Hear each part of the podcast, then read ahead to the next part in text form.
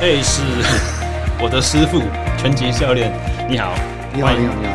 欢迎各位来宾收听我们 SSE 训练漫谈第二呃第三季第二集的节目，录到第几季都讲错了。今天请到的来宾是我最近大家如果在追我的 IG 的话，会常常看见我最近在练拳击，这个是我们也是前公司的另外一位同事，他的名字叫做 Ace 简志远。你好，你好，你好，你好，你好，你好。你今天穿的是海军陆战队的衣服，你什么时候退伍的？ 哦，我什么时候退伍的时候真的有点忘了，十九岁吧，你几年次的？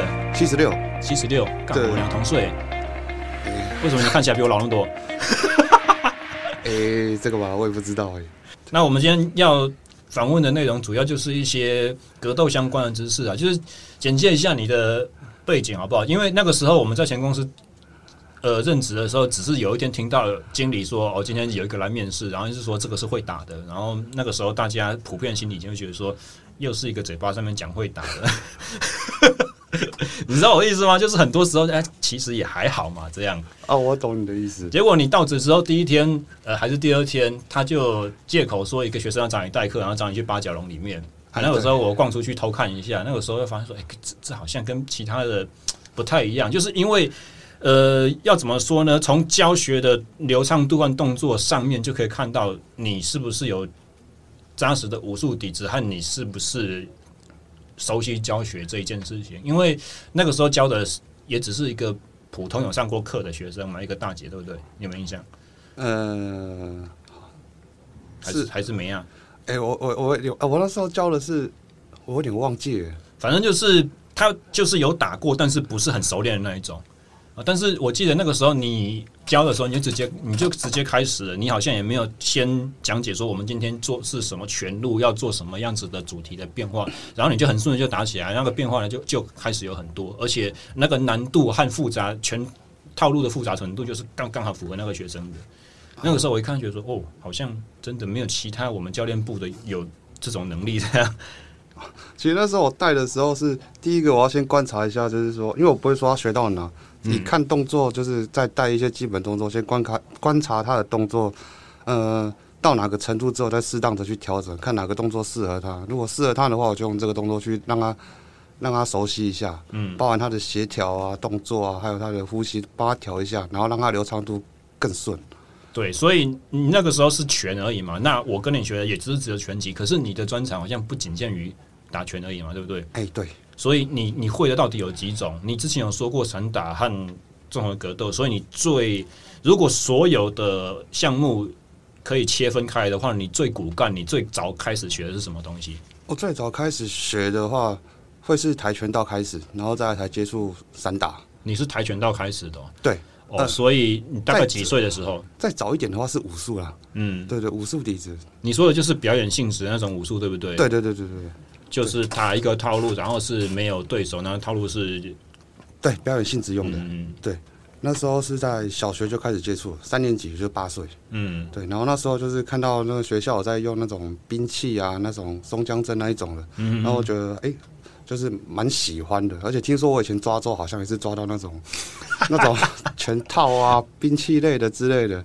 领导嘛，就给拐在抓周的时候会有武器在里面，啊，有没有枪？没没有，就是没有枪，就是那时候就是乱抓着，嗯对啊、然后有有听听我我妈还是我我妈有说过，就是我好像抓到那那那那几种东西啊。小学武术队有哪一个学校啊？呃，我是正民国小，那个那个时候有一个哪呃老一师，正滨国小？对，在基隆，基隆，嗯对对对对对。然后，OK。那时候教练我还记得他的名字，他叫高明清。他现那个学校现在还有武术吗？啊，没有，他那个时候好像是社团，哦，对。然后我就就去参加， 然后参加的时候就去学习一些就是兵器类，像关刀啊、三叉戟啊、双刀啊、刀盾之类的啊、嗯很多呢。对啊，然后大概学到，呃，小学五年级就开始出去表演了，对，然后那个那个那时候那个教练我还蛮喜欢他的，然后那时候就比较避暑，不敢讲话，你现在好像也差不多。啊，我现在的个性上的关系啦，我要拖你进来录音室，你知道花了我多大的力气吗？啊真的吗？你你你现在坐在我面前，我们在讲话，你的紧张程度就像是我们当初在学那个如何对客户销售那种程度一样。你看，你又臭面子了。啊，对对对，我头头一次会紧张，呃，刚刚讲到哪里去了？所以你是那跆拳道也是学校社团吗？跆拳道的话，是我国中的时候，国一的时候开始接触到的。那时候也是因为老师，因为不爱读书嘛，然后老师问我说我的兴趣是什么，我就说、就对运动上面比较有兴趣。他说，然后他就说是篮球还是排球还是羽毛球。我说我对于打的这个方面比较有兴趣。嗯嗯嗯，然后于是老师就是在下课的时候就是跟我聊天，然后带我去道馆，那也是我第一间道馆。那当然一练也是一去就是练了十几年了。嗯嗯嗯对，那在国中的时候我就接触到跆拳道，但是中间有一小段部分我又接触到散打、自由搏击。嗯，那那个教练也就是我师傅，也就是我国小在练武术武术的那个教练，哦同一是个老师。哦，对，嗯然后一练也就是练了十几年，两个同时进行。 ，OK，对，那可想而知，就是在搏击的呃，或者是在在格斗这个项目里面来讲的话，国小所学的这些兵器的东西，可能就是比较派不上用场。但是他们对你现在的工作来说，因为你现在主要有一部分的工作是在电影里面，在剧电视剧里面做演员的特技替身嘛，或者说武打动作的武行，对不对？啊，对对对对。所以这些动作的话，就是需要很多手，有时候手持武器，相对于一般我们可能只有在健身房里面打过拳的人来讲，这方面你就占有很多的优势了哦，对，但是健身房很少会有这样的东西。嗯，对。对啊，呃，忽然岔个题好了。如果我们都讲到手持武器这件事情，你觉得学武术用来做防身这件事情，在我们现代的社会是值得推广的吗？还是你有不一样的看法？呃，我觉得是蛮值得推广的，因为现在这个社会的风气就是近几年都看到就是蛮乱的，不是乱打人，就是有持刀之类的。对，但是因为我们所有的武术的教学都是赤手空拳，对手也是赤手空拳，所以相对来讲，我们其实没有遇过就是手持武器的状况。然后就算是有的话，通常也都是一些比较好像套好的那种，你你不会去真的被好像。就像我们两个人互相拿拳套在那边互比，我可能是呃那个叫什么约束对练的情况之下，你拳套稍微碰到脸，只要没有揍到很大力道下去，大致上不会怎样。可是如果是有，譬如说拿一针美工刀的话，划到你的脸，划到你的脖子，那就是真的一定会受伤。啊，那真的一定会受伤。所以我的意思是说，我们的格斗不管是多实用、多实战、多么威力多么大，譬如说是泰拳或者说综合格斗在铁笼里面可以使用这种，实际上你如果走夜路，真的碰到一个人要来抢你的东西的话，你不知道他拿什么家伙出来。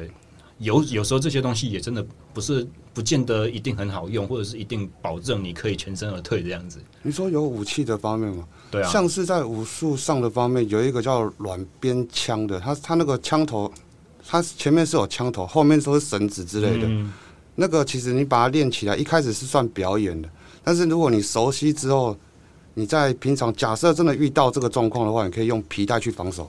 对，这个、哦就有点真的像成龙电影里面会出现的那些东西。哎、对，那这也是近期我也是去跟一个老师去学的，不过这个也都是要很熟练嘛，对不对哎、？非常熟练。我觉得，嗯，别的不讲，光就是我们学会学过拳击，或者是学过知知道怎么用泰泰拳去做肘击，或者说形状这些东西的话，对我来讲，我的认知是我知道一个人可以伤害你的方法，光徒手就可以有多少种。然后在对练的过程中，我们不要，我因为我们没有，我们只有在学打手法的过程嘛，还没有进入到实际对练。哎、对，所以我没有跟人家打过，但是我光从教练你拿手把在我头上挥的时候，我们在练闪躲，就会发现说，有时候我还是会被那个把打到回掉。对对所以就知道说，如果我们两个人发生冲突的时候，其实你是有很多机会可以受伤的。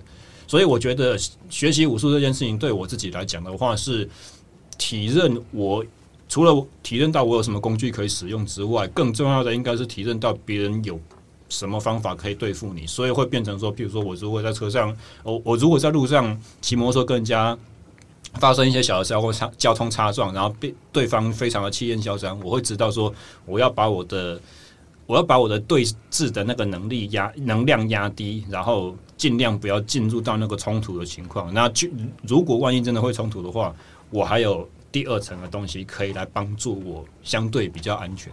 但是他教会我的是不要这样子哦，我好像有练过健身，我体能比较好，就跟对面那个家伙这样。呃呃呃，千万不要，就是如果真的发生冲突，第一时间真的是先跑为主，对是真的逼不得已的时候才跟人家起冲突。所以你在你的经验里面，你有没有就是真的很多身旁的朋友也好，或是你自己带的学生，就是以往在还没有练武术之前是呃性格很火爆的，反而是因为练武术之后把这个火爆的个性稍微收敛起来，然后真的产生转变。啊，这倒是有。我那时候在散打搏击馆确实是有遇到，嗯就是有一个就是专门真的很爱打架的人，然后性格也是真的蛮火爆的。嗯但他练拳之后，他发现这个打拳是蛮招招都是蛮有危险嗯性的。那相对的，他练拳的情况下，他中间就是因为他很爱打架，嗯，所以那时候在道馆的时候，我也常常跟他打，打到后面他也是 不太喜欢打架，他就知道说这也打架也是嗯，常常跟他不好的打是事。什么意思？没有绑手绑带就直接来了这样。啊，不是，就是他就是国中嘛，叛逆嘛，就是有些人会很爱去嗯，打人啊挑战权对对威，对挑战对拳馆里面最强的那一个学长。对对对对，哦大概就是这样。然后后来我就我对练的时候，我就要跟简志远对练。呃，这个嘛，这个现现在我会收力啊了，以前是不太会收了。对、哦，对，现在是稍微比较会收。呵哦。那我们再讲到一些其他东西啊，你呃，国中的时候练跆拳，那怎么去接触到其他种呃？对，刚才有讲到的散打跟自由搏击是你国小的呃社团教练嘛？对。那你接触中文格斗的时候，我记得你说已经不是在基隆了嘛，对不对？是到哪里？呃，是在台北市开始就接触到了，嗯然后那时候接触的时候是已经退伍之后才开始慢慢的去接触哦，。是哦，所以那那你在当兵的时候，陆战队是不是也有一些搏击的训练？陆战队的话，里面是有，里面是有，嗯，对。但因为这个陆战队这个是我弟送我的，哦，对，他是举拳队的阿举轩队的，哦，对对对对，所以你弟也是，你们家几个小朋友啊？五个，五个我排行第四。 ，OK，对所以你小弟也是有在学武术的，呃，对，他是在海军陆战队，我还记得他那时候也是蛮好笑的。他那时候也是要要当兵抽签的时候，他他他就说，呃，那时候他好像没办法去抽签，啊，不知道是谁帮他代抽，就抽到海军陆战队，嗯，然后就整个整个就是有点有点崩溃的那种感觉。为什么要崩溃？他都有一个哥哥当过海陆了，他又不，然后他就跑来问我说，哎、那志远，我抽到海军陆战队，你可不可以带我练拳？然后我就说好，我就带你来，大家来练。啊，一开始我带他来自由搏击馆的时候，他一天练第一天、第二天他就不想来了，他说太累了。那个时候台北的拳馆是哪一间？现在还在吗？呃，那个是没有招牌的。哦，对，那个以前的老师都是在不知道为什么有一阵子老师在招生，都是但是都都不收钱的，但是都教死打的。嗯，对哦，OK。所以自由搏击是一种比赛规则嘛？啊，如果是的话，它跟散打或者是其他什么不一样？这我等一下我们访谈的主轴其中会是一个，就哦是竞赛赛事项目的规规则。呃，自由搏击就是俗称散打，就跟散打是一模一样的，那、也嗯哦是是哦跟 K one 也是一样的。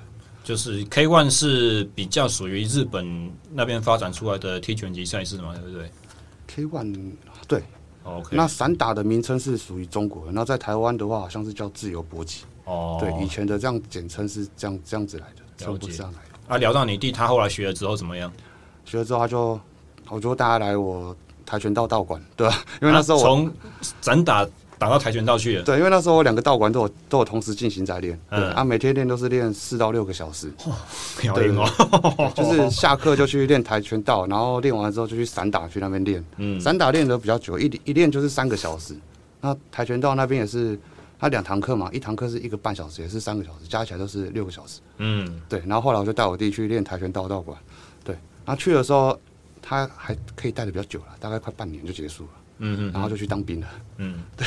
那举拳队是海陆各个不同单位去抽人出来，就是比较会打人去集集中集训吗？还是他们是呃，像像是以前我们陆军的那个神龙小组啊，跳伞的神龙小组，就是在散训营的那个教官，他们就是直接抽出来任务编组就变成神龙小组，所以。海陆的举拳队是这样子吗？还是他是不同单位找人的？啊，对，还有还有单位下去挑人，哦，所以就是说，你哪一个地方在哪一个营哪一个连有一个好像不错，就被他们的连长或什么就扔出去，去到举拳队集训这样子。 呃，是他们不会听说啊，是那时候我看到是突然是有一个有一一批海军陆战队要过来，就是要来挑人，嗯对，然后每一个营就是我们会有那个什么，呃，那个那个叫什么集合，嗯对，然后集合点名嘛，什么第一排，然后没事就走，第二排没事就走，嗯，然后只要被点到就先到保平站，所以只是就是好像你是昨天干了什么好事的分子这样子。对对对对，大概就是这个样子，对，就是啊，他们就我记得他们都会下来挑人，嗯，对，那我弟他是直接被抽中了，对所以你是有碰过这样，但是你没有去。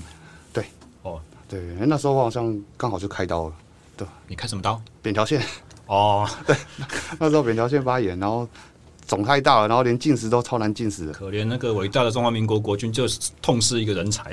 呃，这这这也还好啦。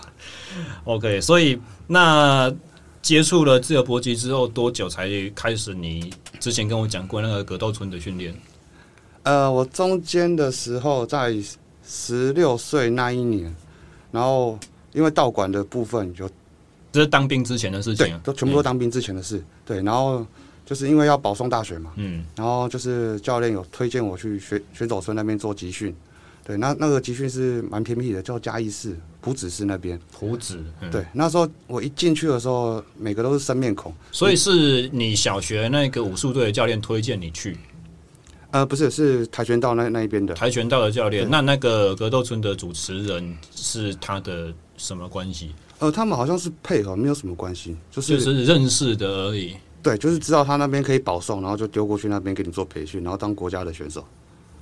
哦，国家队的选手啊，对对对对对，所以你就是那个时候去的目标就是要做国家代表队的培训，对，没错，哪一个项目的代表队？呃，也是综合格斗的之类的，对，综合格斗，因为我的我会这样子问的原因，是因为很多的赛事，它譬如说如果是亚奥运项目的话，它的国手就会是由教育部的那个时候是叫做什么东西啊？现在叫体育署，以前叫做我们那边以前是叫陈雅浪，嗯，对。然后之前我去选手村那边的时候，我忘记那个那个那个老师的名字，因为他长得是太像黑道了，每个人都怕他。我的意思是说，因为综合格斗这个东西不是亚奥运项目，所以对如果我们当国家队出去比赛的话，会比什么？类似是呃，拳击或者是跆拳道，然后跟柔道跟空手道之类的。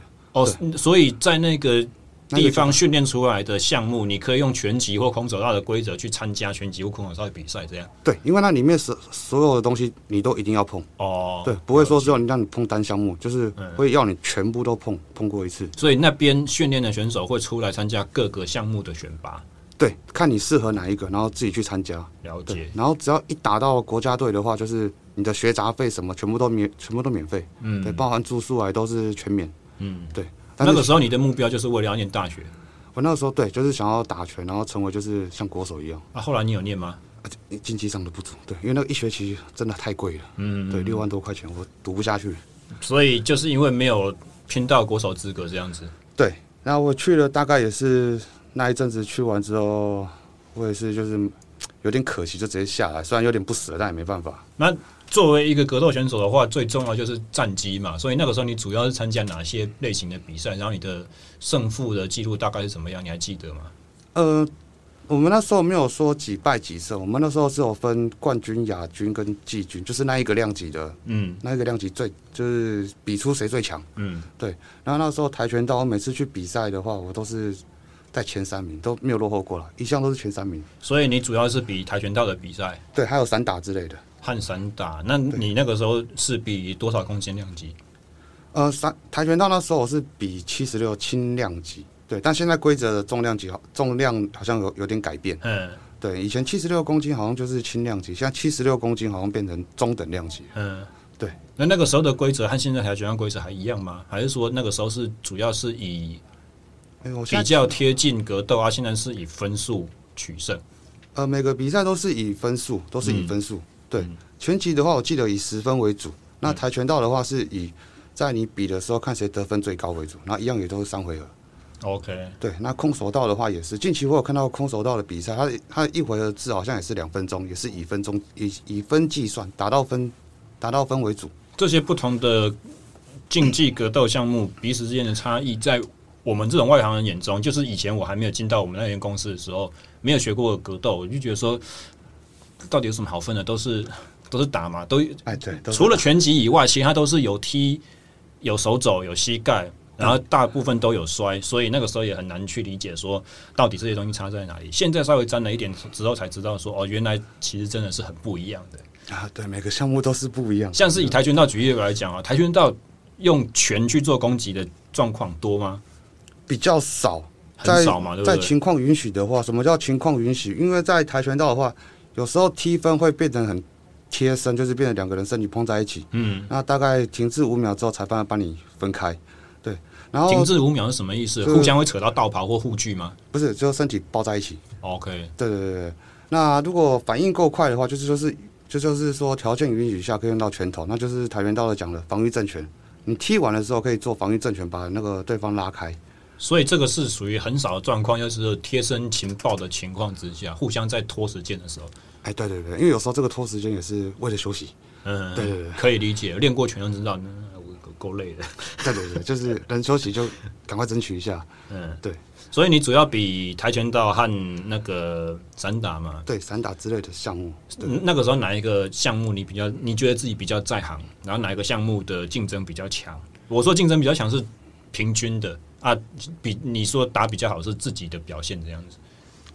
竞争的话，那时候跆拳道比较多，因为那时候跆拳道还蛮蛮蛮红的，因为那时候刚好在打的时候，朱木炎刚好起来，还有嗯，那个陈思欣啊，所以一红起来，大家开始学跆拳道。对，大家都开始学跆拳道，然后再来就是刚好那个李小龙的那个影片又出来，什么截拳道也有也有接触跆拳道之类的。李小龙截拳道影片什么时候？那个那那时候好像也是听听蛮多人讲，因为李小龙嘛，他那时候就是也也是哦你是有说他过世之后，他生前训练的录影被流出还是怎样？对对对对对对，有跆拳是道哦有跆拳道的内容，嗯，嗯嗯嗯对他他算是他应该算是近代武武术史上第一个类似综合格斗的宗师了，他只差他没有在地上用地面拳去揍人而已吧。哎对，好像是我看到影片好像是没有，对啊，因为所谓的柔术在那个时候还没有人晓得是什么东西，很偏门的。对，巴西柔术以前就是就是说很少人知道，嗯，对，然后我那时候国中的时候我就我就我就大概有知道，是但是但是就是不太了解它到底是干嘛，哎、所以后来你有练过柔术吗？啊，我有练过练过几次，嗯，对，但是就是就几次而已。对，其实但太太太跟那种散打、泰拳真的差太多了， OK，因为它在地板你要用到很多的力力气跟你的核心的力量。嗯，对。所以你那个时候就是高中时期还没去当兵之前，你主要在格斗村练了几年？呃，快接近半年我就走了，快接近半年。对，因了为解。那时候在受训的时候，他们还要看你的成绩，然后看你的表现，然后旁边会有裁判帮你帮你测测分数，然后看你这 O 不 OK，就直接保送大学。那你在半年的期间，你出赛过几场没有，那里面都没有出赛。啊？等一下，你跟我说你跆拳道和散打的比赛成绩都不错，所以那个在是那在个那之个后。哦对对对对，去训练的同同时都是不会去比赛的， OK OK，对所以训练前都都是有比赛的。那自由搏击它是允许手肘的吗？不行，所以自由搏击就只有拳和踢而已，全腿摔跟所以绊倒。对可以可以摔，可以绊倒，所以跟泰拳的差别就是在没有手肘和膝盖。对，而且在泰拳在比赛的时候，好像也是禁止用手肘跟膝盖。没有啦，泰拳是可以的啦，泰拳只有不能嗯，业余赛好像是不太行啊，因为之前我有听说 WOTT 那边好像是说不太行，哦，那 WOTD 是它我我们最近国内有的那个大型比赛。对大型比赛的规则，它可能比较为了怎样，就是鼓励业余选手参赛啦，可能比较不会允许杀伤力比较高的那种击技出现。所以自由搏击的摔摔倒到地面之后，赛事就会暂停吗？就会允许站起来？对，就是会先停停止，然后叫选手站起来，然后站起来之后再开始打。那停止的过程中，时钟是暂停还是继续跑？呃，暂停。时钟是暂停的，对对对裁判会把两个人就是站开，呃，架开，啊，你摔就得分这样子，但是要等对方起来，你裁判挥手才可以继续比赛。对对对对对， OK，对所以你的这些比赛都是当兵前还是退伍以后的事情？都是当兵之前，我所有的训练都在当兵前。那嗯，当兵之后我就没再练了。那没再练的话，大概是相隔八年没有练了。那在这八年中间，你都做什么样的工作？因为我认识你的时候，你已经是教练了。啊，对对对，呃，在八年之中，因为交了女朋友嘛，嗯，那那时候就年年轻嘛，没有交过女朋友，就一交就就什么都都都往女朋友的心里跑，是哦，知道吧？所以这这八年里面，你就是各个情，你你大概是工作上面是做什么样子的类型的？我那时候退伍的时候都是做那种双溪乡公所，就是做公务人员类似之类的。对嗯对，对在乡公所做人事部啊，就是管理人的什么人事资料啊，然后还有他的休假制度，就这样，很无聊，嗯就蛮朝九晚五的，但是蛮蛮稳定的啊，蛮清闲的啊、对，蛮清闲的。这然样后就做了多久啊？我那边一做大概做了两年之后，我就换到那个抽水站了。嗯，对，抽水站就是淹水的时候，就是把水抽掉，就是要进驻，就对了。所以大防洪单位大致上都是一些比较政府相关部门的工作。对，但是有有一部分是到抽水站之后，我就换别的行业了。嗯抽水站结束之后，我就去当厨师，就是做一些学徒，做吃的嗯，啊，也是做了大概是三年之久。对，中间有换几个餐厅，没错。嗯嗯嗯对，那餐厅结束之后，我就做了服装，就是礼服之类的，嗯那也是做了五年之多。嗯，哦对哦，好像有印象哦。对那个时候我们都开玩笑说，你这看起来也不不像做礼服的样子哎，。对对对，你主要是做设计还是裁缝？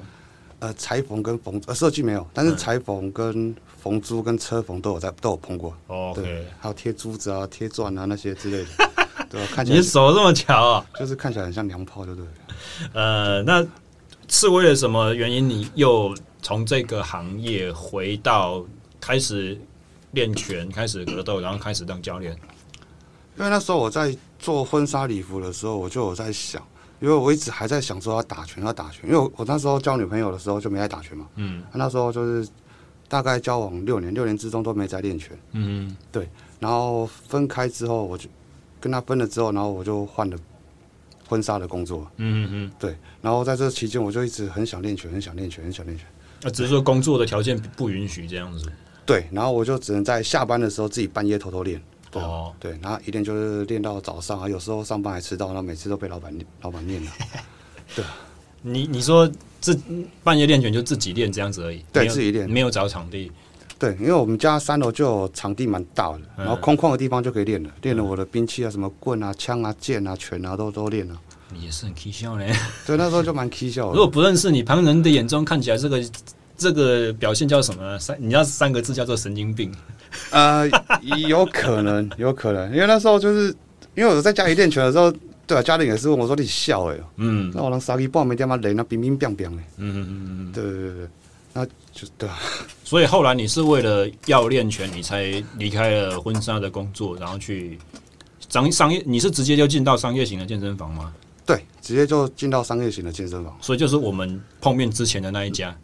对，OK，对对，封面之前那一家，因那为那你时做了多久啊？候我那那边做了两年多了。两年多，那也很久嘞，你也很很很能跟哎。对啊，那在以一个缺缺乏销售，所以就没什么薪水的人来说，对我到那边就是一在那边商业健身房一教就是教了两年，可是这两年当中全部都在教拳啊，嗯，对啊，以你的个性和你的能力来讲的话，自然会被推到就是全课这种位置上面。啊，你还记得那个时候一个月最高的教课堂数大概几堂啊？呃，我还记得大概是一百二十堂左右。一百二十堂全部都在打拳，对，全各部都位是打听拳。众， 我的妈呀！对，我是我上拳课，我我带会员打拳的时候，我觉得那个是体力的消耗，看会员会不会打啦。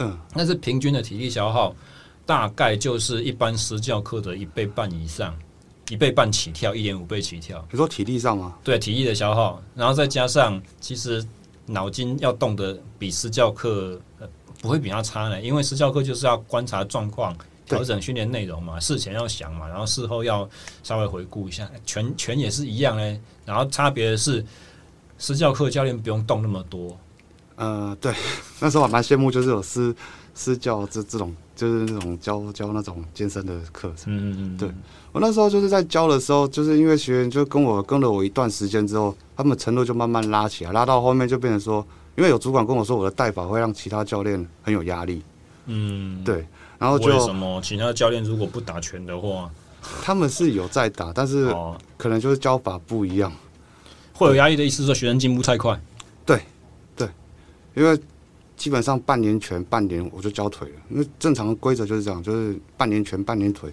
这样才真正有练到。你所谓的正常规则是这这个影响是你以前在格斗村那个时候所给你的观念吗？呃，以前在散打那边的时候，散打的，对对对，那边的教练跟我讲的，诶，那、你现在带我热身的那些外从外扫腿进来，从里面扫腿出去，这个热身是跆拳道的吗？还是散打？这不是跆拳道的，这都是散打自由搏击的。 OK，因对为我记得我小时候三年级，我参加学校跆拳道社团，跆拳道的热身好像比较多，就是正前上呃前抬腿啊，然后再来就侧抬腿啊，嗯，对，然后再拉筋啊、伸然展后啊，很多的侧抬腿要定在那边，然后都不能动。 对，不能动。对对对对，那个对小时候就觉得说教练应该在恶搞我们，还哎蛮像的，对，长大了还知道说其实这个对他们叫做旋踢那个动作稳定度是很重要的。我哎那个对都很后面去的。对，那那时候当兵，那那时候在练的时候，对腿停在那边，就很像在教练在在整我，没错。然后当兵什么刺枪说停在那边，我觉得是哦，那军官又在搞我们。所以你主要的就是武术相关体能都是这一类型的训练嘛，比较没有额外拉出来做系统性的锻炼比较。比较没有，所以你在当教练之前，其实你也没有接触过双人训练。哎有有，但是都是跟那种出拳的速度有关的，就是我们会举 OK 举哑铃啊，然后出拳啊，然后脚绑沙铃啊，在那边做踢。嗯嗯，对对对对。然后我记得那时候比较比较比较调皮吧，那时候沙里脚的沙里我绑着绑两个吧，大概有五公斤吧，两只脚加起来大概有十公斤。吓死人了。对，那时候我就在很很很很顽皮啊，做一个跳悬梯而已，我腰就闪到了。一定的，啊 五公斤啊，好对对对好，嗨哦！对，啊就跳了一个，然后就腰闪到，然后就休息了，差不多快三个月没办法练了。多小年纪就闪到了，哎、我好像是在那时候在国中三年级的时候，对，然后刚好要接近比赛，嗯对，然后我就休中场就休息了。嗯嗯嗯，对，那就一个闪到腰。所以这是你在学武术的生涯里面最大的伤吗？还是你有伤过一些奇奇怪怪别的？呃，最大的伤是在国中那一段时间，有一次是在打拳的时候，打嗯到手指断掉了。手指断掉？对对对对对对嗯对，对，那个那个是我蛮惨痛的经验的。等一下，为什么拿一个比赛项目啊？呃，那时候就是跟人家互玩了，互打了，哦，互打互打，然后是所以是在没有绑手绑带的情况之下吗？什么都没有，连手套都没有，是呃，断断在哪边？是小左拇手指右手？右手的小拇指。嗯，对，。所以这是蛮蛮痛的。然后你还记不记得你 K 到他哪边？脸脸脸部脸而已，不是脑袋瓜。脸部对，然后我们两个就是在那边互打，然后互 K，然后一打就我的手指就断了。嗯所以每次我在教课，我都会跟学员讲说，呃，无论你怎么打，小拇指千万不要去撞击到，因为小拇指是最脆弱的。嗯对，也是医学上来讲，拳击手骨折常出来的一个东西。嗯而且更重要的应该是说，不要在没有绑带或全套的情况之下去揍人吧。哎、对对对，因为那时候就就就年轻嘛，就对啊，这个也是我觉得我们如果教拳要拿着打着好像自我防身术这个招牌去教学生的时候，一定要强调的重点的，哎、不要去觉得你你真的拳头会挥，你就可以去跟人家对干，哎那是对手手手指对会断掉。人家出什么事情之前，你自己会先骨折。哎、对我那时候还钉两个钢钉呢，手指这么细可以钉钢钉哦？对我钉两根。你是打那种像形状像回纹针那种东西吗？啊，不是，它那种很像，呃，你知道六角锁那一种吗？L 型的六角锁，嗯，大概像那个那么粗，然后钉两根在里面。那六角螺丝那么粗的那种，我是拔出来才看到，我才吓到，我说怎么那么粗？所以你定起来的时候是整只小指头就是直伸直的不能动，这样对，那时候整个都包石膏。包石膏整只手包起来。对对对，没有看没有看到里面的里面的东西。哦，对，那拆的时候就是两只手就差很多，一只一只有肉，一只很像是骨头一样。那抽出来的钢钉多长啊？诶、哎多长啊？诶我没有去算呢、你比比比看，就整只小指的长度吗？对对，整只小指的长度没错。哦、，OK，对，就这么大只。哎有点吓人。对对，我那时候忘记跟医生说我要留下来做纪念。你要是我的话，我一定留。我我右边手骨这一只，我一直没有去拿出来。我我那个时候想很 K 笑，你知道吗？因为我想说，我这一只如果拿出来的话，我要去定一只钛合金的脚踏车车架，然后我要把锁骨啊，我要把锁骨这一只放在头头管上面当头标。你这边有有？对我这边断过，我这边骑脚踏车比赛也摔断过，现在还还在吗？还在一直留在里面啊。所以我就后来我刚开完的那半年，我都不能背重的背包，因为那个钢钉压到皮会很痛。现在慢慢不痛了，可是我还是没有没有办法举重，因为有时候杠铃会敲到。哎，手手骨那边想想的就很可怕呢，欸还好，我那一次没有说很痛还是怎么样。它是最脆弱的。不过，对啊，上帝造人很奇怪，要造一些奇怪的弱点。啊，除了小指，这个这个是没有不是比赛状况嘛？啊，你在比赛中曾经受过的伤，或者是你有被 KO 过吗？哎，没有呢，这倒是没有过。是哦，所以对你没有办法体会，就是练练忽然习一的时候觉醒来，发现自己看着天花板有灯的那种感觉是什么？这样 哎，没有没有没有没有，但是练习的时候有被打昏过，所以打昏的感觉是怎么样？你你会记得被打昏的动作是什么吗？走路会摇摇晃晃，有点像，就是头会痛。不是我的意思是说，有时候我们脑部受到撞击，譬如说出交通意外，嗯因为脑部撞击太大力，你会没有办法记得放撞击之前发生了什么事情，那前几秒的记忆会不见。所以我的意思是说，你你被打昏的时候也是这样子吗？还是你可以记得你是被哪一个动作打到的？嗯、对，是真的都不记得，真的不记得对，了。真的会不记得。然后连续几天就是走路都会像酒醉一样。对对对对对，对当当下是真的蛮痛苦的，对，你会一直想吐。嗯，对，然后隔天的话，真的还是会晕，但是还是会想吐。那你休了多久才空应该训练？两天，两天，对，又继续练，就是教练叫你回来，还是自己觉得可以自己觉得可以，然后就回去练。对，然后回去练又被打昏，啊？对，回去练几天之内又被打昏了。哎又被打昏了，对吧？哇，这个是以现代的医学的角度来看，这是很很硬派，而且不太不太健康的做法。对，因为那时候教练有讲，他说你要练可以练，嗯然后你只要一天不来，我就我就不让你进来了。他那时候是这样讲的，意思是，他只想教肯学的人。嗯，对，这是很合理啊。但是意思就是说，你决定你要回去之后，你就是一口气就直接投入到所有人正规的、常规的训练的强度和内容里面，就没有在受伤之后的特殊待遇这样子。对对对对对，没有了。哦，很硬。对，那时候回去的时候，他们还是要卯尽全力的打。嗯嗯，对啊，全部都是有练过的。那时候体重重的啊，就里面有摔跤的啊，也有专门在练散打的、啊，也有专门在练那种、嗯呃跆拳道的那种的。我有点没办法想象，你那个时候就比七十六公斤级耶，所以你是从来都没有在降体重就对了。诶，我是从因为我坦白说，看现在看你这个样子，你差不多就是八几公斤啊，哎、对，呃、我到而且现在比较有肉。对现在比较有肉。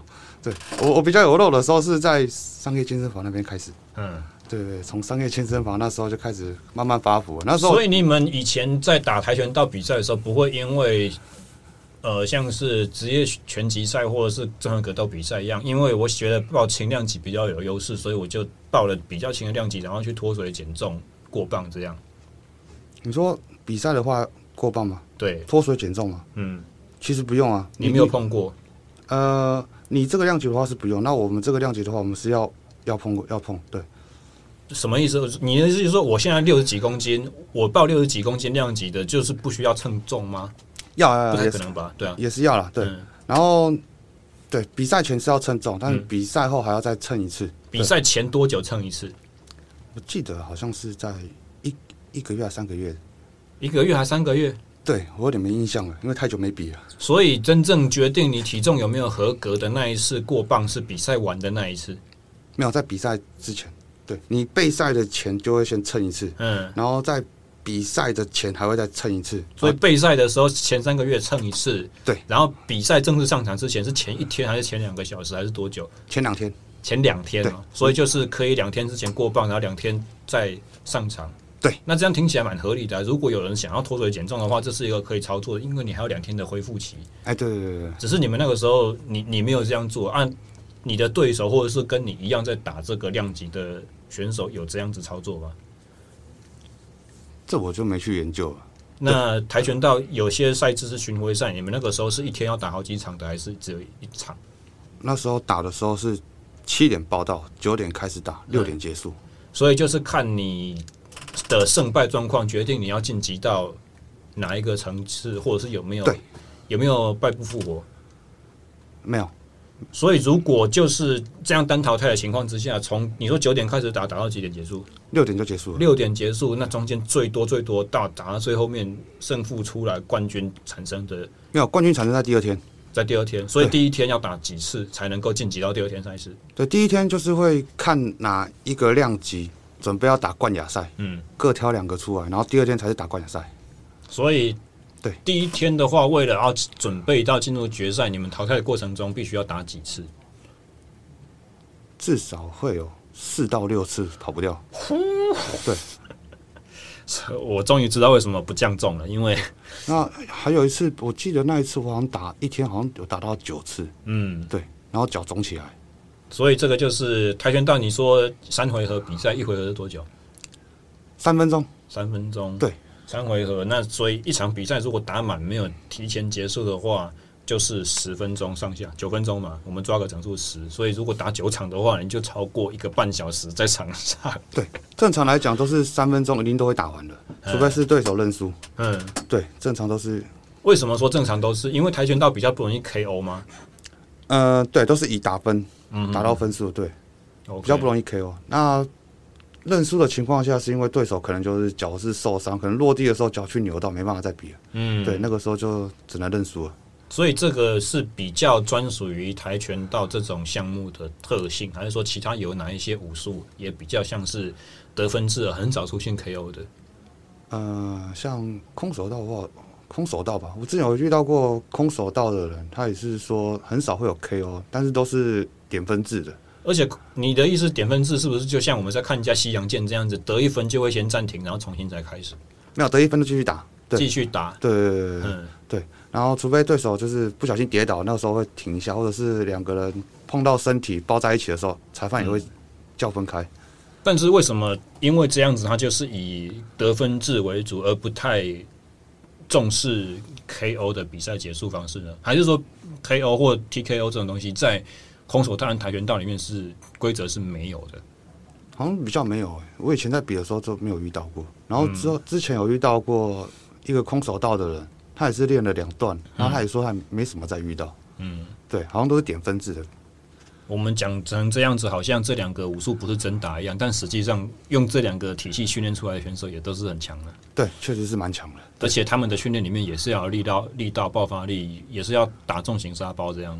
啊，对对对，也是要的。嗯对、啊，跆拳道的话，我印象中都打速度，速度靶比较多，以速度为主。哦，速度靶、对对对对，因为他们要的就是点分，沙包比较没有在训练。比较少。嗯，对，都是会比较薄一点的沙包，呃，靶类的。对，所以就是好像一个那个什么战斧猪排一样那种形状，哎，对对，像一个汽车手靶柄拿在手上，然后那个把式伸出来这样子。对对对，对那个很像长得很形状很像鸡腿，对对对我说战斧猪排嘛，对啊，就是一只骨头，然后那一块肉这样子。对所以其实各个不同的格斗项目都是大部分都是一样，一手在前，一手在后，然后然后站姿的时候就是手拿起来防御身体、防御头脸这样子。所以以外行人的眼睛看起来就觉得说都很像，而我一直知道说哦，拳击的话就是只有拳头，你不能可能多看几场比赛的人知道说哦，不可以打腰部以下，对不对？那呃，其他比较一些关键性的差异差在哪边，我们就一项一项来聊好了。拳击和泰拳。都是一样，就是手套都是五个手指头包在一起，然后对，然后都是在一个呃四角形的擂台旁边都是绳子这种擂台上面进行的比赛。那拳击跟泰拳差在哪里？呃，泰拳可以用到腿，然后也可以绊倒。所以泰拳就是没有在穿鞋子，因为可以踢。哎，对，对基本上比较少会看到，就顶多就是那种那个包那个什么弹弹力那个，很像穿袜子那一弹种。性绷带、对对对护对具这样子。对，顶多就是带那一个而已。所以，诶、好，刚所以泰拳就是可以踢，然后可以摔，可以用我们刚刚讲膝击，然后肘击嘛，对不对？对，那泰拳可以绊倒，嗯，有绊倒就把用用脚去把它绊倒。哦，所以只有绊倒没有摔，对对对对，差别在哪边？绊倒和摔倒。绊倒就是呃，比方说，假设你今天踢一个扫踢旋旋踢好了，嗯，那我可以用另外一只脚踢你站立的那一只脚，这就是绊倒，嗯嗯嗯或者是抓住你的踢的那只脚，然后绊你的另外一只脚。 OK，对所以我在办它的过程中，我不可以用我的手或者是我肩膀去推对方的身体，协助让他 take down 这样子吗？基本上的话，应该是可以啦，啊，所以不能摔的意思是说你不可以抱住对方，半摔。就是你你不能用上肢抱住对方，然后用上肢的力量去摔这样子。对，不行，那个 OK 摔法是散打类的。那如果是比如说我在踢的过程中，我假设我们现在就是你你和我对面面对面站嘛，嘿那我们都是站呃正架好了，左脚在前的，所以我如果要绊倒你的话，我把左脚踩在你左脚外侧，我不可以用左手伸出来去碰到你的脖子或碰到你的胸口，用左手力量向右挥这样，这是不行的。泰拳嘛，对，泰拳基本上好像是不太行。哦，所以就是基本以攻击下盘为主，踢把你踢倒的话可以。对，但是这种的摔，这种的绊倒，它得分会比直接中一个腿击会得比较高分吗？呃那比较不会，腿击那比较不会高。腿击比较高，对对对对对，所以半岛的分数在裁判眼中是比较没有像肘击或拳击或腿击这么高的。比较没有，嗯嗯嗯，对。那接下来散打的话，散打的全套呢？全套是有露五指的，还是就是包起来的？呃，散散打的话，它有它有两个拳套，一个就是很像基本的，就是像拳击的手套，然后另外一个是会露手指的。嗯，对，前面是一个小包型的，但是也会有露五根手指头，不像那种 UFC 那种的，整个很薄那种，它是有厚度的。哦，所以就是看起来像一个馒头，但是也是有手指。对，那露出手指的用意是什么？就是这这两种不同手套的比赛规则有相同吗？呃有相同，像是呃不相同啊，因为斗手指那个主要是要摔人的，嗯摔人去绊倒摔人，抓人家的手啊，然后像你讲的，可以可能就是用用另外一只手去推他，把他嗯摔倒，这都可以的。所以在呃，你说日本 K One 或者是像欧洲他们在比较流行的这种踢拳击的赛事，也是一样可以绊倒，还是呃不能摔，还是说可以摔？踢拳击的话是不行的，踢拳击不能摔对，，然后 K K one 的话是可以摔，嗯，对。所以这些都是一些很细微的差别哦。像一般人，我会讲把 K One 分类成是踢拳击，但是正式的 Kickboxing 赛事是跟 K One 又有又有不同差别，在不能摔。哎，对对对对，比较不同的是。嗯，那在他们像 K one 他们比赛的话，他们就是会有包手手指的，整个都是包起来的。嗯嗯对，那踢拳击的话也是会有的。对，那露手指的话真的是比较少看到的。对所以那露手指比较属于在散打的比赛，或者是比较像在 WK、WOTD 或者是亚洲的 One Championship 这种现代化的赛事里面才会出现，对，嗯，对对对对就是为了让赛事更好看，或是有更多选择这样子。对，对，OK，了解。所以散打这个东西主要出现的区域是在哪边？台湾、中国？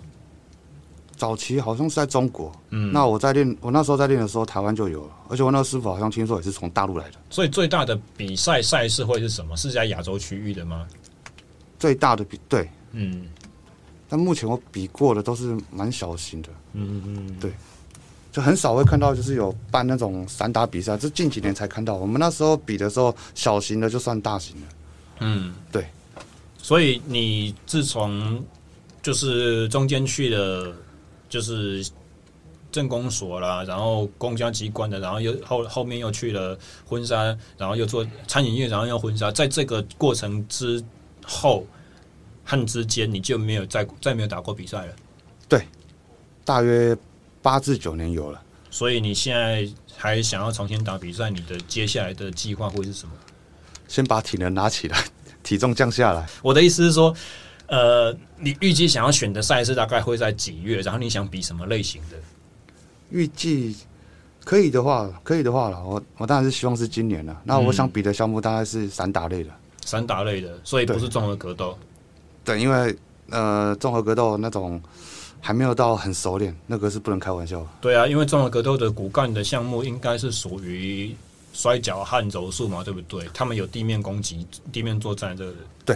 我那时候在道馆的时候，有跟人家玩过地面技，嗯，对，然后就人家还比我比我小，然后还比我瘦，嗯、然后我就很快就被就被压制了。就而被且降服了这样子。，对，而且人家还练了八个月而已，你你们那个时候练地面技的开始位置是怎样？他在底下，然后全防御吗？还是怎样？呃，一开始练的话是，对我在地面，他在上面，然后过了一阵子之后交换，嗯然后大概会有四到五个动作之后就正式开始，嗯，对，就会让你尝试实战。对所以实战的意思是说，你们两个是跪坐在地上，然后拍手那个碰拳，然后就巴西柔术的比赛规则这样。对对对对对对，有穿道袍吗？没有，哦，就是舞舞蹈蹈袍的。对对对对，啊，发现体力真的耗的太快了，跟那种拳击散打差太多了。所以就只有降服技定胜负，没有去做任何的打击嘛，对不没对？有完全没有嚯。你想想看，如果这个就已经很难了，再加上会被揍的话， 对，其实是不容易啊。以综合格斗来讲的话，虽然我们的站立开始比赛，但是你必须要有被摔，然后摔倒，其他项目几乎都是倒了之后就会暂停，或者是比赛就会重新由裁判的裁决之下开始。只有综合格斗是倒了之后，不管你是自己滑倒，或者是你是被摔，你是被绊倒的，都还可以继续冲上去揍。对，这这就是差异性，而且这个体力耗太大 了。哇，哦我很喜欢看那种比赛。也你你没有看过，你没有一些欣赏的眼光的话，你会觉得他们俩在干嘛？好像在两个大男人在做爱一样。我是觉得蛮像是感受对方的体温呐、对啊，啊但是实际上的话，哇，那个真的很难。你看，一个想要摔人，另外一个不想被摔，然后摔倒之后，有一个想要爬起来，另外一个想要把他压制，或者是有一些人想要从底下作战，有一些人想要从上方去 K，然后有一些人在上方取得优势的时候，瞬间你的手又被扯住，然后就被一个手肘的降服技，然后比赛就结束了。 对，那只要一被降服被抓到，真的是很难挣脱呢。所以这种东西会是你之后想要去尝试的项目吗？会，我会想尝试。嗯，对，因为我再尝试也尝试不了多久了。那前提就是你要你要去有机会去练，常态性的去练，就是对啊，要很常去练。对， OK。那在最近也是在养伤啊，在慢慢的养。你呃你你的脚踝那个伤之外呢，你的腰好透了吗？有时候还会忽隐忽痛啊。你你的那个腰的状况，就是你说小呃国中那个时候踢五公绑五公斤沙袋搞出来的，我我同一第个吗？还是后来有在其他的状况？我第一次受伤是在是在那一次没错，但是就、嗯就是那一个部位，然后后面高中的时候又受伤，又是同一个部位。我觉得应该就是那时候调皮玩的那那一次。就是有一些东西没有好透，然后之后因为训练的强度、压力累积、疲劳累积起来，然后复发。对对对对对对，我觉得应该就是在那时候，对，嗯，因为痛的点都是一模一样。所以我们大概就是了解了你的这种呃学习的过程之后，如果今天是一个新的学生，我们假设好国高中有一些发展潜力，你看就知道运动神经不错，但是以前没有碰过格斗项目。如果是这样子的一个小朋友想要学武术，你会建议他从哪一个哪一个项目练起？这样问你有没有怪怪的？因为好像我们要硬从几个很好的里面挑一个偏心的来说，呃，这样不会啦。嗯，对，如果我觉得这个资质不错的话，第我就呃我当然是以全方位为主啊，就是散打或自由搏击之类的。那个时候我们几个同事挑跟你要学，你也是一开始就说我教你们泰拳，而且是从古代古泰拳的套路开始学习，这会是你选择的方式吗？对，因为我觉得如果要学，就学的就是比较有用一点点。嗯嗯嗯，对，因为比方说，你看嘛，泰拳，假设你今天会学会古泰拳之古泰拳好了，嗯，你如果你会泰拳或者是古泰拳其中一个就好了。那相对的，在泰国有一个比较有名的叫泰国双刀，相嗯对的你就会了，因为招式其实是一模一样，只是差别是说你有刀子可以拿，而且那刀柄那刀的长度就是十五公一百一十五公分，嗯等于是扫把的一个长度。嗯，对那如果你会泰拳，那你也会古泰拳。那如果你在外面，如果真的遇到这个状况，你可以随手拿一根棍子，你就可以使用了，你的意思是说他们的动作的模式和道理大致是相通的这样子？一模一样。对，啊那嗯只是古差别泰拳和一般竞现代竞技在打泰拳差别在哪里？差别在就是因为古泰拳它的走法跟吸法会比较特别的，这也是嗯近期有一个老师在指导我的时候跟我讲过一句话，有跟我讲的，他也是从泰国学习回来的。但是近期我在在外面有接触到这个老师啊，嗯嗯嗯，对那这个这个老师的古泰拳真的是跟现代的泰拳真的是差别差蛮大的。嗯对，因为以往我们现在看的是只有全腿肘膝，没错，嗯，它它是有全腿肘膝，没错，但是它多了一个飞跟缠，对，就很很很特别，就是踩人家的大腿，然后缠到脖子上，然后往下压，然后哦，甚至用用肘击，所以我们在动作店里面看到比较多的、比较炫的这种泰拳招式，就是古泰拳的方那那个地方出来的。对对对，而且他们的泰拳古泰拳的暖身就很像是那种呃以前在斗技场在看到的，嗯，斗技场这种什么双刀之类的比那个斗技场，对。所以我我我练过了，你带过我们做古泰拳的那个套路的热身，我大概做过了两次。那两次之后，我就有感觉到说，诶，真的是这个慢动作的习动作模式输入在脑海里面之后，真的我们要进入一些真的打击的练习的时候，就会知道说，哦，原来我两个拳头在那边绕，我的身体左脚右脚这样子往前跨往后跨，它的用意是在哪一个动作上面？其实它都是它是一个很很扎实的动作基础，只是你如果不知道后面你要干什么的时候，你会以为光画这些是在跳什么舞而已。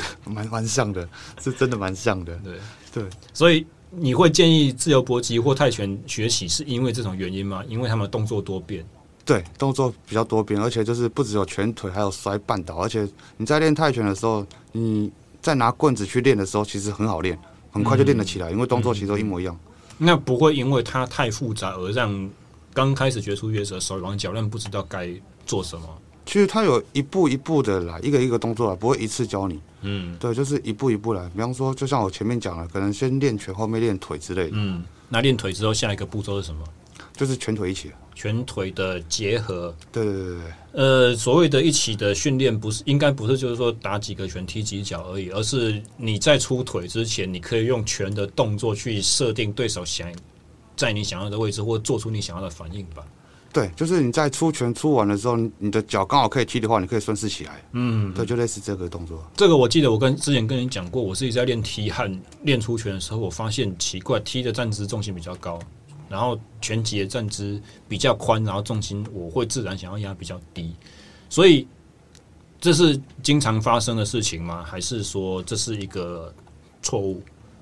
你是说拳击的话，你站姿会站姿啊比较宽比较低，然后后脚好像会踩的比较轻，前脚踩比较重的感觉，呃，还是这只是我个人的习惯问题而已？这这也是有可能，但尽量是不要啦。 对，前脚稍微站的比较重，对，没错，但是不用站太重。嗯。对，大概前六后四这个重心就可以了。或者是我们用另外一个比方好了，你如果在看一场拳击比赛和看一场泰拳比赛，他们两个人的姿势差别会在哪里？泰拳比赛最常看见的就是前脚一直在点地嘛，或者是两个拳头会有垂直上下的一轨迹的这种方向的移动，这个这个是为了什么？对，为了是就是拳泰拳的话，它脚会一直点地，是因为它方便要出前前边腿。哦，对，那手的部分它会一直晃的话，我印象中泰拳有一招就是用手去扰乱对方的视线，嗯然后顺势出腿，嗯嗯，对，出边腿。所以就因为有前脚的攻击，它除不管是边腿或者是膝撞，就是正面的袭击，都是前脚会比较轻，而且垂直点地，有点像拳击的跳动这个原因。对，嗯，对因为前脚出的话是基本上是比较快，距离够的话是前脚，嗯对，但威力上来讲后脚是比较大。所以我们如果在看公众人格斗项目，那个选手他是哪一个体系出身的，他的 striking 风格是什么，从几乎从站姿就可以看得出来了。啊，对对对，其实蛮明显的。他如果是泰拳体系的话，他就站比较高，然后前脚可能会稍微点一下；他如果是空手道的话，就要站很宽，然后身体很侧边这样子。没错，跆拳道也是差不多，身体蛮侧边的。哦，是啊，那跆拳道就不会站很宽嘛，对不对？就比较高一点，站直重心就会比较高。呃，也是稍微比较宽一点的、对，你可以稍微再注注意看一下，他的脚也是非常的开，哦，是他、啊，也是也对。所以如果小朋友刚刚开始学的时候，你认你建议就是从像你一样的历程，是以比较呃自由搏击啦，比较以散打或者是泰拳这种方向来学的话，那体能方向上呢，刚开始学拳的时候，体力的东西占多多大的百分比？体力哦，嗯体力已经是占蛮大了。所以是从初学阶段到后面能力很高的时候，都是一样有放很重的项目在里面。对，基本上就是蛮多的，像推轮胎啊，然后在在地上滚地啊，波比跳是一定一定会有的啦。嗯，对，因为要训练体力嘛。那再来就是跳高箱啊，这些都是要的，因为要练爆发力。等一下，可是为什么要在地上滚？因为如果自由搏击不包含地面作战的话，那基本上就是摔倒或绊倒就会暂停了啊、为为什么要学滚？呃，因为滚的话你要马上站起来。嗯对，因为从正常来讲的话，因为之前我有遇到过一个问题，就是我把人家摔倒，但是我松懈了，可是那个人马上站起来，嗯。对我就被打了一下。所以在呃，我们刚才讲踢拳击和泰拳，摔倒之后会先暂停，然后比赛再重新开始。对，但是对方很快爬起来，直接又开始比赛，这种情况在什么在什么规则之下会出现？在什么规则情况下？综合格斗不说的话，嗯、你是说摔倒之后马上站起来吗？或者说你刚才碰到那个问题是摔的不成功，没有完全倒地，没有被判，对，就是有可能就是手去撑地的时候，对，哦没有完所全没有完全摔倒，哦，所以摔倒成功的前提就是背部着地了。对，整个让他摔摔摔到地面上。身体在地面上，对所以对所以做翻滚的训练是为了快速起身这个来的，对对对对对或对者说抗摔的那种能力协调性。对，因为我之前我就有遇到过这样，就马上爬起来，然后我就被挨揍了。哦，原来哦，所以你你刚才说翻滚的训练大概会长什么样子？就是站着马上趴地，然后侧滚之类的吗？对对对对，就是那种直接往下滚，站姿往下滚，没错，往下滚，正前方还是斜斜的都要都要都要。都要。嗯，对，然后还有就是往前跳，那个那个也是里面在讲的，好像叫鲤鱼跳啊。嗯，对，然后往前用力一跳，然后滚，然后再马上起来。哇塞，对听起来就好像那种香港电影里面看见 特技演员在做的事情一样。是蛮像的，但实际上有时候真的会遇到，有时候啦，嗯几率不大，但还是会有会有遇到这样的。阿啊练的时候，候是怎样？是所有人站好，然后教练一个口令下去，就像当兵的时候在什么滚行、趴行、匍匐前进之类这样子，哎、对对，然后对以前整我们齐在的动作练。对对，对就是一个人过去之后换下一个人，然后嗯就是这样轮流的。对，然后教练没喊停之前，我们都不能停。所以一次练滚大概要练多久？我对这个项目，我我对这个训练内容忽然很有兴趣，今天第一次听到。哇，那个时候我也忘记，我只知道就只有吐 而已。我也知我也知道只有吐，然后隔天背超痛的。嗯，对啊，所以就是比较呃比较基础类型，不太依赖器材的这种训练方法。跳箱的话要箱子嘛，那滚的话就是单纯滚。刚才还说有什么东西？还有摔沙包，嗯，摔沙包抱起来摔。沙包多大一袋？嗯、像我们之前前公司那个沙包，嗯对，大概那么呃大，牛角袋，牛角袋。人人偶沙包那一种。哦，人偶那一种哦，对对对对对，哇塞，那就是两个尺寸而已啦，一个五十，一个七十这样子上下。大概就是那个七十的重量。哦，对对对对，因为之前我在带带其他教练练那种那个抱抱人偶的时候，我也是用最重的。嗯我说没有人再用最轻的。我说嗯，男生的话不能用最轻，要用最重的。那不会因为他是初学者或他的体格还不够壮，就先让他用轻的开始这样。呃，如果体格上的话，如果不行的话，就真的只能用轻的。嗯对，那如果可以的话，尽量是用最重的会比较好。啊，以前我们碰到那个是一个好像圆柱体一样，只是说它有凹凸的曲线，它有胸和臀而已。啊，你哎你你们以前摔的，你说假人，意思是说它有它有手和腿吗？没有没有没有，完全是直直住了。就只是桶状的这样子。对对对对对对，所以比比较有手和腿那种人形的沙包是摔跤选手在练的东西那个好像是 MMA 在练的。哦，对，那个是最近我也是我也是在前公司才看到的。所以就是以贴身的摔技和绊倒的动作，会以抱着人形的沙包来练。然后同时也是练练你的腰的转力，嗯嗯，嗯对，腰转的力量够大，你踢出去的力道也是够大。所以大致上体能的项目都是以跟技术很结合在一起的这种方式在练。对，像抱沙包啊，然后再来就是推轮胎啊，嗯然后以前我们是有，现以前现在讲是敲轮胎，以前我们是敲沙包，嗯就站起来然后敲沙包之类的，你沙包敲沙包，你是说就是用那个呃没有，真的扛起来沙包敲沙包，沙一个沙啊包包在地上，然后我们用手去抓那个沙包，往后绕，往下砸，哦，对对对我知道你的意思了，就是有点像拿大铁锤去揍轮胎这种感觉，只对是对对对对两个都换成沙包这样。对，两个都换成沙包，一个比较厚，那一个比较小。哇，那真的很超哎、对，那一样就是就是没喊停之前，我们都不能停。所以最累的负体能最大的负荷应该就是心肺吧？对，心心肺跟肌力会比较多。嗯，对。比赛前会这一方面的训练会比较下降吗？还是强度都一样？维持强度会比较高。强度会比较高。对，然后比赛时间前呢会拉长吗？会拉得很长。对比方说，我们在练练习对打的时候，有没有嗯，原本是设计五分钟的练习对打，会拉长到十分钟，可是比赛只有五分钟，为什么要练十分钟那么久？因为就是让你在比赛的过程中比较不容易累，也不容易不容易腿软。嗯，对。所以假设现在如果真的有一个选手来跟你说，教练，我想要参加业余的那个散打比赛，你也会用类似的方法去带他吗？会，我会用类似这个方法去带嗯它。对，但是强度我会先慢慢拉拉低，先拉低，再慢慢拉高。嗯嗯，对，同样的动作，同样的训练。所以比赛前就是强度最高和时间最长的。啊，对对对对对对，那我们之前讲时间是一回合的时间，还是全部训练下来总时间？譬如说今天的训练，从一个半小时变成三个小时，会会有可能，对也有可能。对，那就直接超到三个小时。你会有休息期吗？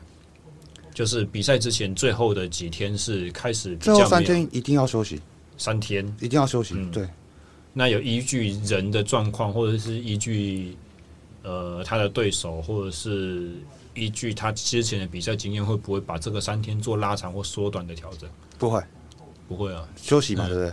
对对，休息就是要让你好好休息，嗯，对，然后让你在比赛的时候可以做热身，然后尽情的发挥。如果在比赛前如果还在练的话，有没有？嗯假设你比赛前还在练，最怕的就是在比赛前练习的时候受伤，嗯最怕的就是这一种。一旦受伤就什么都都不行了。那比赛前的训练强度如果提高的提高的话，不是也有可能受伤吗？譬如说最后半个月、最后一周，对，只要一受伤就停止训练了，剩下就让你自己休息了，嗯，直到你比赛开始。所以就是比较基本的观念，还是越靠近比赛，你就是要练得越强或越重。对，但就是、嗯对，但就就是尽量不要不要受伤就对了。了解，对。那我们刚才讲到了，你在学所有这些东西之前，你是有传统武术、有兵器的背景。如果撇开你现在目前的工作不谈的话，你觉得这些东西，呃，兵器啦、刀枪棍剑这些的训练，对于格斗武术的练习，或者是我们可能在讲，呃，广泛一点，譬如说咏春的木人桩训练，这种东西对现代的现代化的格斗，它有什么帮助吗？咏春说实在的，我倒是没碰过。嗯，那现代化的话，你是说练习的话吗？对啊，传统武术的训练对于我们就是真正有规则的格斗，有规则的格斗， 对啊，因为传统武术我们可能比较有呃制式化的，像我们以前陆军的时候，我们会教那个擒拿术，哎关节技的这种掌握，但是事后看起来，因为那个时候不会嘛，嗯，所以发现说哪个角度被摆下来之后，我那边真的就会痛，那我痛了我就想要投降，我就会拍手三下，就就停止训练。停止训练。对，但是呃，退伍之后进了这一行，然后接触的多看了这些比赛之后，才发现说，原来制式化的套路也会有很针对性的破解方式，所以实际在真正在作战的时候，好像很多制式化的东西会没有办法用，或变得比较不那么好用。对，比较会比较比较用不到啦，对，我的意思就是说，如果传统武术不进入实战的话，会手忙脚乱，哦，会乱掉。嗯，对所以在开始进行正式的格斗训练之前，先接触传统武术会是好的吗？它有好的意义吗？还是你觉得帮助不大？那我觉得还蛮算不错的，因为如果你在接、你在练散打之前有接触过传统传统武术的话，有没有？嗯，因为其实你在散打，因为一定会贴近实战嘛。嗯，那这个时候他一定会用他之前的基本功、习惯动作，这种从传统武术的技巧就可以出来。嗯对，就看角度去用了。只是说就是一个一个动作切换成另外一个动作，或者是你发现这个动作忽然会被封死，没办法使用的时候，你下一个要怎么变出来？就是只练传统武术没有办法去学习到的东西。嗯，对。那在建立基本架构或基本的动作习惯上，还或者是基本的速度跟爆发力上面，传统武术是好的，可以这样讲吗。对，可以这样讲，没错。嗯，对，但传统武术我我觉得啦，就是也是要进入实战才会有它的用处吧。啊嗯嗯像传统武术就有一个就是蛮蛮接触实战类的，然后也是宪兵在用的，嗯我也不知道你有没有听过，它叫做十鹤拳。以前我师傅有在 教我，我没有听过，我我之前我我我之前听过，就是海军陆战队是打举拳，然后陆军是打八极拳，但是我当兵的过程中，我没有听说过那个时候特勤队还有在打，也许有啦，我不晓 得，因为特勤队基本上就不干我们义务役的事嘛。哎，对对对对 对对，因为蛮蛮多传统武术在在那个。对，就像你讲的，就是军方那边也有在用。那像十鹤拳也是其中一个。嗯对，十鹤拳就是食物的食嘛，嗯对吧、然后就鹤就是那种鹤啊，鹤拳啊，不是电视上表演那种鹤拳哦，然后是另外一种。嗯，对对对，那个我记得那个时候宪兵队跟警队都有在用，你怎么会知道这个武术的存在？你你师傅跟你讲的。哎，因为他之之前曾经就有教过一个从当警察的一个一个学员，嗯，对对对哦，所以是那个警察学员跟他讲说，他们有在练这种形式的东西。没有，是我师傅跟他说，呃，我那个时候教练跟他说他是警察的，他是来学这个，然后去、哦，对啊跟他学，然后回去教他们的队员这样子。对啊，然后就是看这个有没有用，然后去压制其他的那些那些就是那个那个这样是怎么讲歹徒啊，嗯 我，真讲歹徒，对我的个我我的印象中，好像警官学校或者是什么，他们主要的武术是柔道。柔道、柔道还有跆拳道，对啊，因为我小时候有一些同学，他爸爸妈妈可能是警警官出身的，那他们就是大概会讲到说，他们有柔道或跆拳这样子的练习。我有听说过有。不过实际如果真正在执行执行状况下的话，可能柔道比较有用吧，因为他是摔，他是把人家制服在地上，而不是要死伤害你。 好像柔道比较有用，对啊，对跆拳的话，你踢到的话，你就是啊 KO 了，或者是呃还会被告哎、警察也打人啊是啦，对对啊，啊警察打人，所以柔道的话，呃，我只是要制服你，我只是要去除你的危险，不会让你危害到我。看起来好像是比较，嗯，风险比较低。观很观感比较好，比较属于出于自我防卫的目的， 柔道吗？对啊，对，所以巴西柔术你大概只沾过两三次，柔道呢？柔道你有练过吗？柔道或摔跤？摔跤的话，我是有练过，我只练过了差不多三个月而已。那时候也是在因为特技那个地方，然后开始开始接触到。所以你什么时候开始去特技的？这个我们好像刚刚不小心跳过了。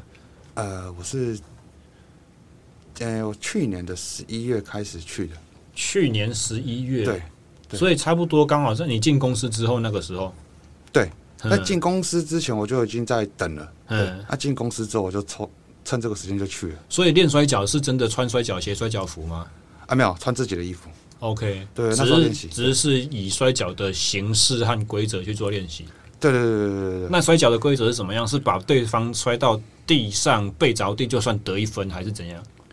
诶，他那时候练的时候他没有特别讲，他只要说嗯只要把他摔倒，然后你趴在上面把他脚绊起来，这样就可以了，哦，所以那个规则就会有一点像我们在看的那种美式的职业摔跤的感觉一样，脚离地背在地上。对对对对，蛮像的，只是美国职业摔跤是有写剧本的。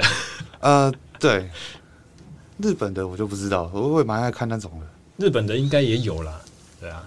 不然的话，如果他们不是写剧本的话，你就会看见那些技法在实际的综合格斗里面出现，但实际上很少。 对，我我也很少看到，我我接触过摔跤之后，我就在那个综合格斗上有看过，好像没有没有几个人在用过摔跤的技能。嗯嗯对，通常好像都是什么巴西柔术比较多。或者是比较，它就是瞬间出现，比如说我我把你压制在铁笼上面的时候，瞬间会把你的单脚抱起来，离开你的重心，然后也是就是以破坏支撑底面积这种基础下面，很少看见人家真的做一个后空啊，那罗马式的背摔这种好像真很的看不花到俏对的招式这样子。很很少看到。或者是说我已经在地上压制的时候，我要把你两条腿都控制住，这样那种东西。对啊，比较比较比较少看到。嗯还有那种什么什么豆桃斋那个也是很少看到。那你以前在练呃散打的时候，摔沙包那些东西，真正在进入接触到摔跤练习之后，你觉得它是用得上的吗？这会种上这种力道或这种我们我们讲脚的占据，或者是说摔的动作，用蛮用得到的，因为像是像抱腿摔，这个时候就可以就可以想象成你在摔沙包的时候，嗯嗯嗯，对对对对，摔沙包就蛮像是抱腿摔，你只是扛起来往下摔而已。嗯，对。所以开始摔跤之前的预备动作就是上半身压的比较低，就不会像拳击之类的，就是我们摆出一个左手在前、右手在后的这种防御姿你势。说摔跤练习嘛？对啊，摔跤那时候练习的话，他是叫是那时候一开始叫我们是用什么呃手斧劈哦，就以前我们在电视上看到那种手斧劈掌，哈，对，就是这样子劈下来，对吧？或者是这样反手反手掌这样的，哦，所以就是真的像职业摔跤这样子的招式就这样来了。对对对对，然后再来就是跑啊，然后也有那种跳啊，嗯，也有那一种的，然空后中翻筋斗这些东西，哎、那个那个是没有在教，那个好像蛮难的，那个不太多人会去练得到。哇塞！所以你们现在的特技队主要的训练大概一一周要练几次？一周练两次，一到四礼拜一跟礼拜三，嗯，对，然后大概都是练两三个小时，六点到九点。六点到九点的训练。那特技队的工作大概会什么样子的类型？它是以表演性质的，像是那种什么短刀啊，还有像我刚刚像刚刚我讲的那种用皮带的那一种，那种制制服那种有拿刀的人，然后再来就是滚啊、翻啊这些动作，然后还有套招之类的。所以以拍片的这种工作机会是透过特技队介绍的吗？还是那是又另外一个东西了？要要特技队去介绍你，你的你的程度如果到的话，有没有特技队他会有一定的程度要你去拍？所以是电影圈、演艺圈的人知道这个特技队的人脉，知道他们那边都有在培训这些选手这样子。对对对对对嗯对，他们有他们自己的人。你们团队是叫什么名字啊？嗯、这个可能 没办法没办法公布，没办法公布哦，好吧？ 好神秘哦！因为这个你越不能说，我就觉得越想知道呢。 因为那个真的比较不能讲。 OK，好。所以现在主要的工作除了特技队以外，你还有什么其他的规划吗？因为自从上一间公司离职之后，你就我们我们就除了每个礼拜四上一次全课之外，好像就没有办法去更了解你最近的发展是什么。我未来会想要在自己开一间力技格斗馆啊，力技的格斗馆，对对对，战力技的，嗯就会有散打之类的，嗯嗯。散打或者是泰式之类的。所以如果以这样子的格斗馆，它的场地规划或者想什么样子，会有一个擂台吗？呃，比较不会不会有，但但但是沙包是一定会有的，会有沙包、对速度球？速度球是不太会，主要就是沙包，嗯嗯对沙包跟地面就是不会有擂台，因为嗯。沙包和铺就是铺软垫，然后剩下就是手把或者是肘击的把或者踢把这些东西。对对对，就蛮偏向传统的啊，嗯，对对对，传统道馆的。所以像我们都对武术稍微有一点认识，你是练了很多啊，我是看的比较稍微多一点，然后稍微有沾一点边有在练，所以我们知道说什么叫做站立技嘿。如果是你要打一个招牌去招生的话，应该大家会说站立技是什么东西，所以嗯。对对外讲的话，你会用什么样子的风格去宣传你的拳馆？呃，哦我是说自由搏击，自由搏击对哦，所以就是让大家有个基础认识，啊，至少这四个字是我听过的。对对对对，嗯嗯嗯嗯。对，就是自由搏，就是战力技的自由搏击。 那、大概啊你就会这想样？要招的对象呢？小朋友还是社会人士？我其实小朋友跟社会人士我都会想招，嗯，对，但我我就是晚上的话会，下午的时段我会以小朋友为主啊，那晚上的嗯当然话，啦，晚上的话可能就是以学生啊、成年人为主，嗯对，因为他们比较有空啊。小朋友的话就是可能就五点下课那时候比较有空嗯，对。那、你之前，你你想必是要开在基隆那边嘛，对不对？啊、对，是以基隆为主啊，对，对因为目前基隆是没有什么没有什么这种自由搏击馆的，自由搏击类型的拳馆没有就对了。对，比较少。啊，我们之前聊的时候，你是说你你可能除了自己以外，还会再找教练是吗？对，还会后面可能还会再找教练，没错。嗯，是一开始就你自己撑，然后 run 起来之后才招教练，对，这样子。对对对，前期就是可能会自己先带，啊，预计的时时时间点呢？可以的话，我是希望是今年就可以成立了。嗯，对，但名字是还没想好啦。啊，场地也都还没有找定就对了。之前有找过一个，可是那个那个场地好像不是很好，那边常常都有事故。哦对，好不容易有找到了，但是有去问一下，嗯，对，就那个地方可能就真的不太行。所以你你现阶段的计划，除了呃筹划拳馆是很重要的一件事情，然后还有就是准备要打比赛。那目前的工作除了特技队以外，你还有做什么其他类型的？哎，我现在在台北就是有在做那种巡场教练啊，哦，所以对，大夜班的而已。一般的健身房的宣传教练，对对对那、对对，健身房在哪边？在台北车站那边你如果想要教课的话，是可以教的吗？可以卖课可以教吗？可以啊，可以啊，晚上的话是可以啊。那就好啦，因为我们现在可能会有一些听众也是对于武术会有兴趣的，想要去接触。那如果你还没有拳馆可以起来的时候，至少他们可以在你教呃选场的健身房去跟你学嘛。呃，也是可以，也是可以。所以那个地方叫做什么？你说台北车站附近对，在 Y 十七台北地下街 Y 十七十七出口站就看到了，那个叫鲁青 Palace，哦 Routine Fitness 啊？你是说 Y 十七同一栋吗？还是说那个出口而已那个出口，那个出口就那个看到出了口是对地下一楼的？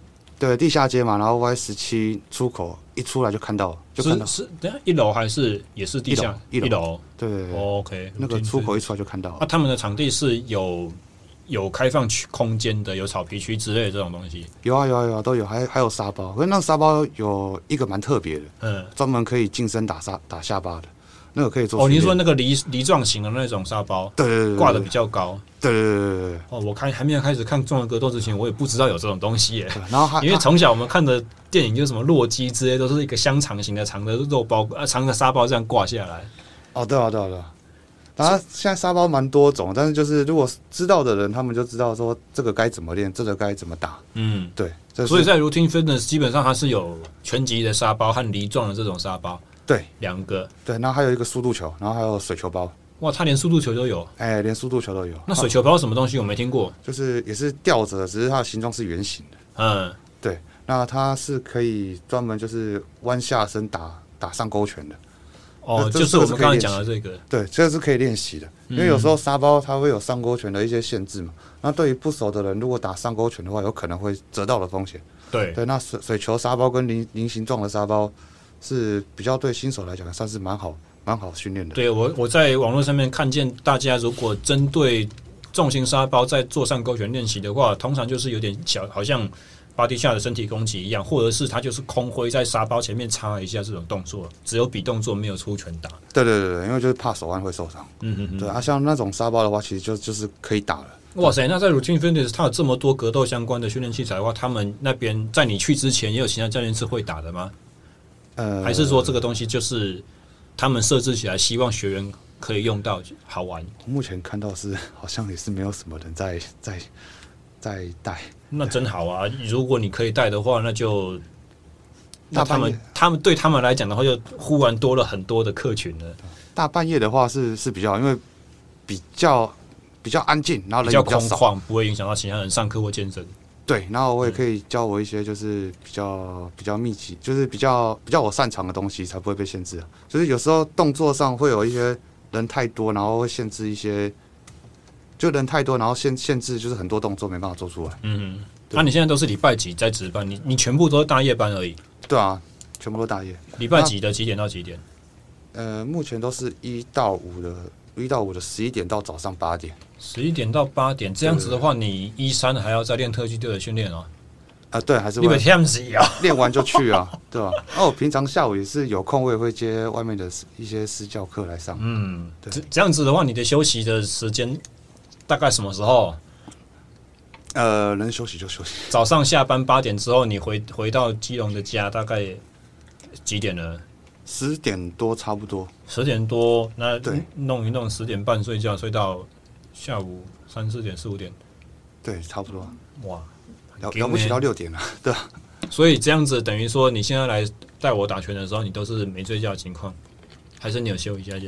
呃，比较没什么在睡觉了，对吧、哦，对啊，那就是在带，然后在带的，就是因为我我我知道你礼拜四要练嘛，所以嗯可能前一天或者是说要带你的前一次前一两个小时，我都会想好，我今天要带你带你做什么，嗯，对，然后都要事先先先想好。哇，这样子听起来好像有种我们约定的这个礼拜四这个时间就变得不是很理想，因为你礼拜三，你礼拜三有特技队训练，特技队是晚上呃六六点到九点，对，练完之后很累，直接去值一个大夜班，对啊，对啊，然后醒来之后不能睡觉，你就来带我了。啊对你啊这样的清醒的时间，算算一算有没有十八个小时以上啊其？实其实还好，因为其实说真的，想练的人不多啊，对吧哦认真想练的，因为我教过蛮多都是要练不练的，要不然就是为了消课了。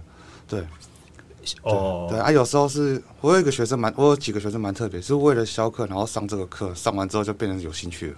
哦，对对对，可想而知啊，因为以前没有碰过像你一样会打的啊， 就不会那么好玩啊。我是说真的啊，因为我也是当教练当了几年了，然后过程中虽然我没有去碰，因为我觉得说，呃，应该是这样讲，就是武术这东西是一个也是要学的精和学的深、练的熟练，要花很多功夫的事情。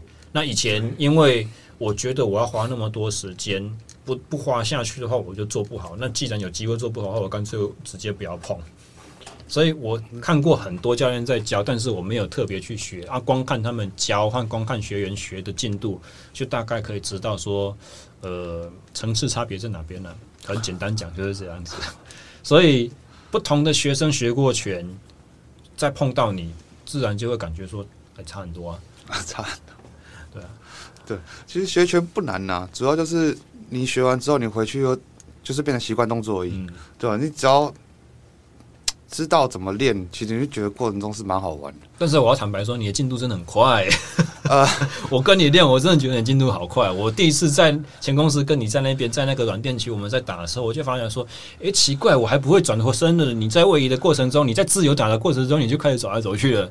哦，对，因为然后我就要被迫跟着追上去，然后倒退路，然后我要左转右转，然后我转身不灵活的时候，我会觉得说左转右转那开始卡，然后可是我转的时候，你又把拳法亮出来又要打了，因为我第一次带你的时候，我我我我我会我会紧张啊，哦是哦，对啊，因为你的你的，所以原来你在紧张哦，我我那时候我第一次带你的时候，我我会紧张，旁边那么多人看，而且你那时候眼神又这么凶，我一直眼神都很凶啊，这是我的我天生的，又不是我的错，对啊。可是我觉得我第一次带你的时候，我觉得你拳是真的打的不错了，就是就只是就嗯太夸张了，就真的只是脚步稍微有有有一点点，有一点点比较比较终于，开始批评了啊。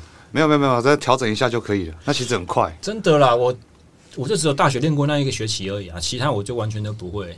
你看，你记得我跟你说，我小小学有参加那个跆拳道社，对不对嘿？可是我在大学散打的那一学期练的时候，学期下半开始在踢腿的时候，我就变智障了呢。我都我踢正踢的很烂。你是说散打的时候吗？，对，那个时候我记得期末考的时候，呃，期末考的方式是老师叫我们说哦，就是连续打击，好像两分钟针对傻包。那开始的时候我有拳，那接接接下来我开始要出脚的时候，我就我就破绽百出了。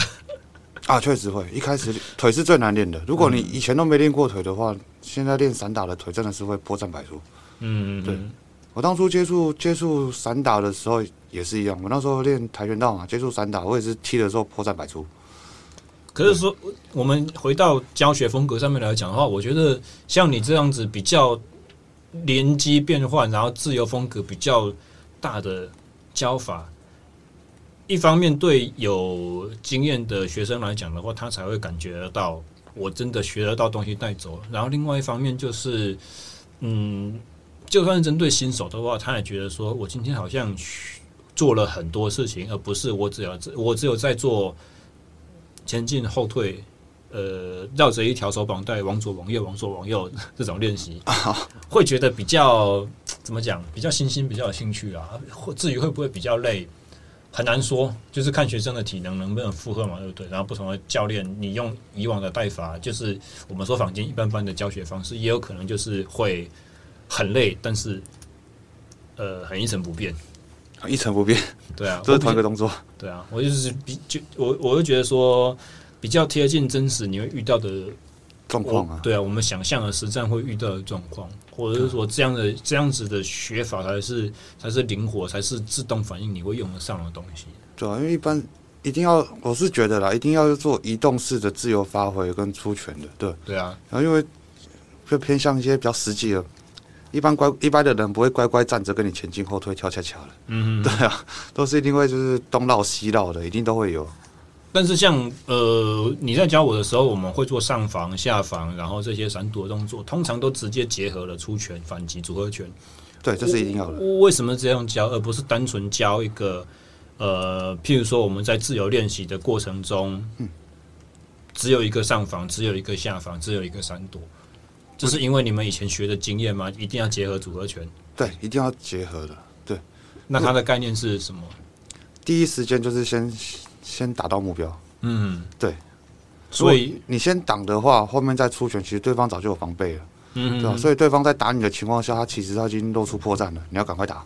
所以我们在上防，然后左拳、左左左勾拳、右拳，再接一个左勾拳，这种拳路的组合，其实跟实战是有关系的。有关系的，有关系的。我我以为它是随意的变出来的，对他其实是有关系的，因为嗯晋升只要一有破绽，其其实基本上都是打两三下了，不不可能只有打一下了。嗯，打一下的话，其实是真的是他破绽太太大了啦，再嗯打一下。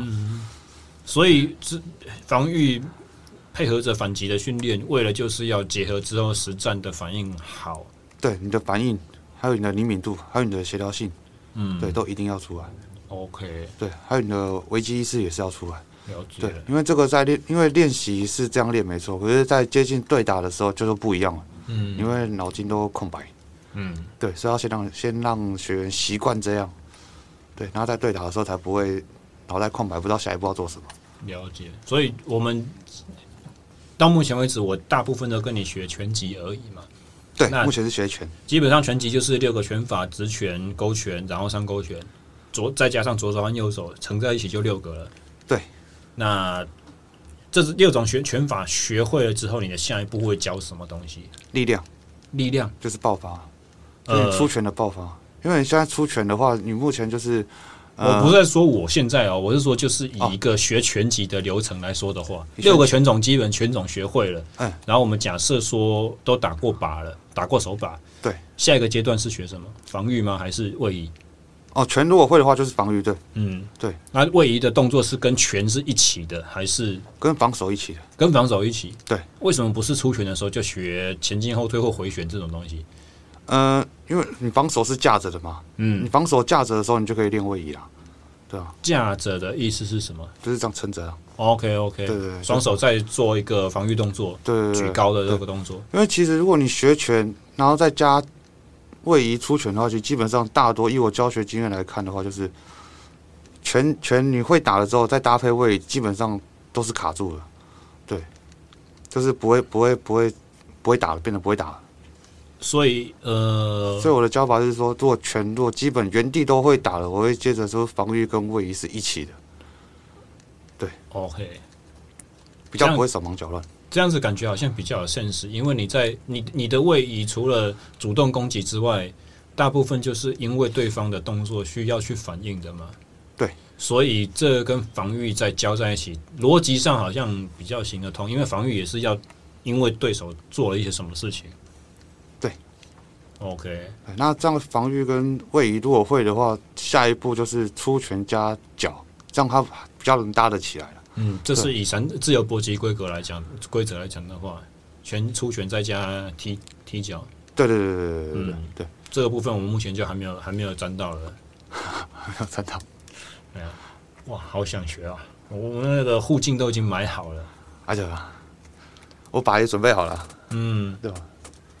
那接下来的话就是有有等到有沙包场地可以弄之后就，呃，我们就可以再继续练了。那你你接呃，除了去到诶，这样一说，我好像也应该去你上班那个地方学啊。十一点到早上八点，对，哇，好硬哦！我的妈呀！对啊，这这真的蛮硬，没错。讲到你上班都已经很硬了，我讲到我下完学生，我还要再去练的话，我应该是真的会体力会，受不了。对，会承受不住。那你你的一个夜班，你平均一天会教到几个学生？嗯，其实也还好，他只是寻常而已，寻常而已对，啊、只顶多只教一两个而已。教到了对，啊，剩下就自己练。啊，这么特殊的人怎么会半大半夜的去打拳、啊？啊因为我说都我跟啊你一样吗？你说你说大半夜特殊的人嘛，对啊，跟在那种时间要跟你打拳的学生，呃，其实都是那边教练就是有丢给我了，对，嗯可能就是时间上 cover 不过了，没办法带。哦，对，因为那那边有些人下班的时间真的只有晚上十点或十一点才能来。所以就是跟你一样工作是以值班性质的，但是他还是想健身，还是想练的。对，想健身，哦，跟对。那、普遍素质人，你觉得好教吗？好带吗？还是他们的基本功强吗？其实都不强啊，不过这个都可以慢慢调。嗯，对对，对方法有很多啦。你喜你比较喜欢教初学者，还是比较喜欢教有一些底子的？初学者，我其实两者都蛮喜欢教的，因为初学者你把他教到会，你会很有成就感。嗯，对，那有底子的人，你成就感是不太一样。那有底子的人，你教他的时候，你会觉得你很有快感，那个是不一样的。嗯，对，了解。对，你我会比较喜欢教哪一种嘛？嗯，其实我两者两者都蛮喜欢的。差别就是在于说，你作为一个教练，你如果没有教一些进阶的，你的能力也会下啊，滑。也会对也会下滑，对，这倒是真的，能力也会下滑。拿把的流畅度和速度，或者是你必须要变化的这些，对，嗯，复杂程度。都都会都会下降。对，嗯，我之前教过太多初学者，然后变得说比较比较难一点的难一点的教学，我就变得是开始有点往下降了。嗯，对所以你有带过选手级的人吗？你有你有帮助人打比赛吗？呃，这些都是在在我当兵之前的时候，对，哦有有有过这样的经验。当所以你曾经当就是类似助理教练这种角色，或者是在上场的时候，你在他的角落是当场边教练，哦对场边教练，就是你你帮他去做指导这样子。对，啊，总教练是不做场边指导的。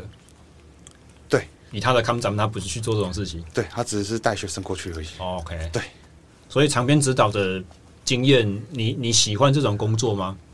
还是你会觉得压力很大？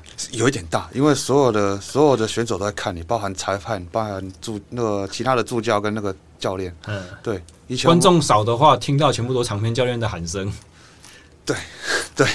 没错，那个那个压力真的蛮大。以前我嗯们学拳的时候，那个大家看你就像看到仇人一样，类似那一种。啊，场边教练为什么？对啊、因为两个不同派的、啊，对哦，啊，就是比方说这个学校跟这个学校，对，啊，你有没有你有没有在比赛的时候遇到场边教练他喊的东西好有点好像他想要影影影响评分裁判的判决一样，哎、这我倒没遇到或过。者影响对手的心理？就是说你你的选手在打的时候，你一边就跟他喊说他已经没力了，他已经没力了之类的，哦，没 有你没有，得分你得分， 哦，这倒是没有，但是我是有看过有一群人盯着那一那一个人在那边看，啊！一群选手盯着他对方的场边教练，对对对，盯着场边教练跟那个在比赛的比赛的比赛的人，对对 对，啊，因为毕竟在基隆嘛，因为基隆就是有时候就是这样嘛，讲明确一点，基隆到底怎样？就是有不时要候得罪很多基隆人呢。不是啊，就是有些就是看起来就是比较凶神恶煞的，嗯，对吧？基隆的风格啦，民风。对啊对对对对吧？对吧？就长相就是对啊吧，有点像原住民那样，就是有点有点凶凶的，对吧你？才说我原，你才刚刚说我凶，现在又说原住民凶，你你这样就是很像那种那个眼神那种，就很奇怪，就很凶就对了。看着你就你就知道说他不好惹这样。对对对对对对对对。 OK，所以在基隆开拳馆也合理哦，能够招的学生比较多。 哎有是有可能，对，那你接下来的那种还是目会怕标，你会希望类似你小时候碰过的情况一样吗？就是以独立拳馆的形式，然后呃跟学校单位合作，从学校的教练那边招生过来。呃，对我也蛮蛮蛮蛮想要偏向这样的。嗯，对之前我们聊的时候，你说你你你认识的学校大概是哪几所，哪哪一些哪一些项目？呃，我知道的，你说认识的学校嘛？对啊，学校的话，我目前知道的大概就是像是基中吧，嗯他们有体育班，嗯嗯嗯，对，然后再来就是暖暖那边好像，对啊，还没去问。嗯嗯嗯嗯，对。基隆高中体育班是什么项目啊？我目前看到，我目前所知道的是只有跆拳道的项目而已。哦，也只是有跆拳道，所以他们基本上就是需要拳的训练和肘的训练。对，也也要看那边有没有有没有有没有接受这这一方面。嗯嗯，嗯对对对对对。所以已经有去跟教练谈过、打过招呼了吗？还是这一切都还只是构想而已，呃，一就是还在规划中，对规划中的还还东还西没还没去讲，对哦嗯嗯嗯，对。但是理想上就是说，在外面做自由搏击训练的话，可以补助到散打的，呃，可以补助到跆拳道的比赛能力，对，这倒是可以的，这倒是可以的。或者是提供跆拳道选手另外一个发展的可能性，这样子。因为之前我练跆拳道嘛，然后我在接触散打，我确实是从那一个那一个地方开始变厉害。嗯对，那我们稍微聊一下目前台湾的格斗生态好了，因为这项运动毕竟在台湾不是非常的热门，我们这这倒是真的。对，所以除了我们刚刚讲 WOTD 这个赛会以外，先讲 WOTD 好了，它一年会比几场？它一年会办几场比赛？我我是最近才知道的，但是好像一年好像没意外的话，我应跟去年之前的我们在打比赛的时候应该都是一样，一季一次。一季一次，所以一年会有四场，对对，那也算蛮多的嗯那嘞。 WTT 我是近期才知道了，所以我不知道他他是不是也是这样。嗯，对，我我我之前训练过一个选手，我下一次的格斗主题我就是要访问他了。他他打的就是 WOTD 系列的赛事，目前有没有继续在打，我不是很清楚，要要再详细问。但 WOTD 的它的的名称也很复杂，前面叫做 WOTD，然后后下面又有一个副标题叫做“猛龙过江比赛 ”（Enter the Dragon）。然后刚开始第一届的时候，它是主要以“猛龙过江”这个名字做号召的。是哦，对对对，《猛龙过江》不是李小龙一部电影的名字吗？哎、对啊，我也记得，我也记得是。然后 WTD 的赛事，它是所有的比赛都在八角笼里面打。对，我还我有看过有跆拳道也在里面打，对啊，还有很多不同的对比赛项目。跆拳道的话，也会穿道袍吗？跆不会拳道我道袍我上我去年去看的时候，我看到有一个跆拳道的去打，他没有穿他自己的道袍，他是穿着体育服上去打，哦，所以就是 就是有呃头盔和没有头盔，没有头盔。跆拳道 职职业跆拳道比赛是没有头盔的。没有呃，你说跆拳 W WOTD 的赛制啊，它不是有一个赛制叫做职业职业跆拳？我那时候去看他确实是没有戴头盔，他只有戴护颈而已。嗯嗯、呃，对对对，所以呃，他的对手有头盔吗？也是没有。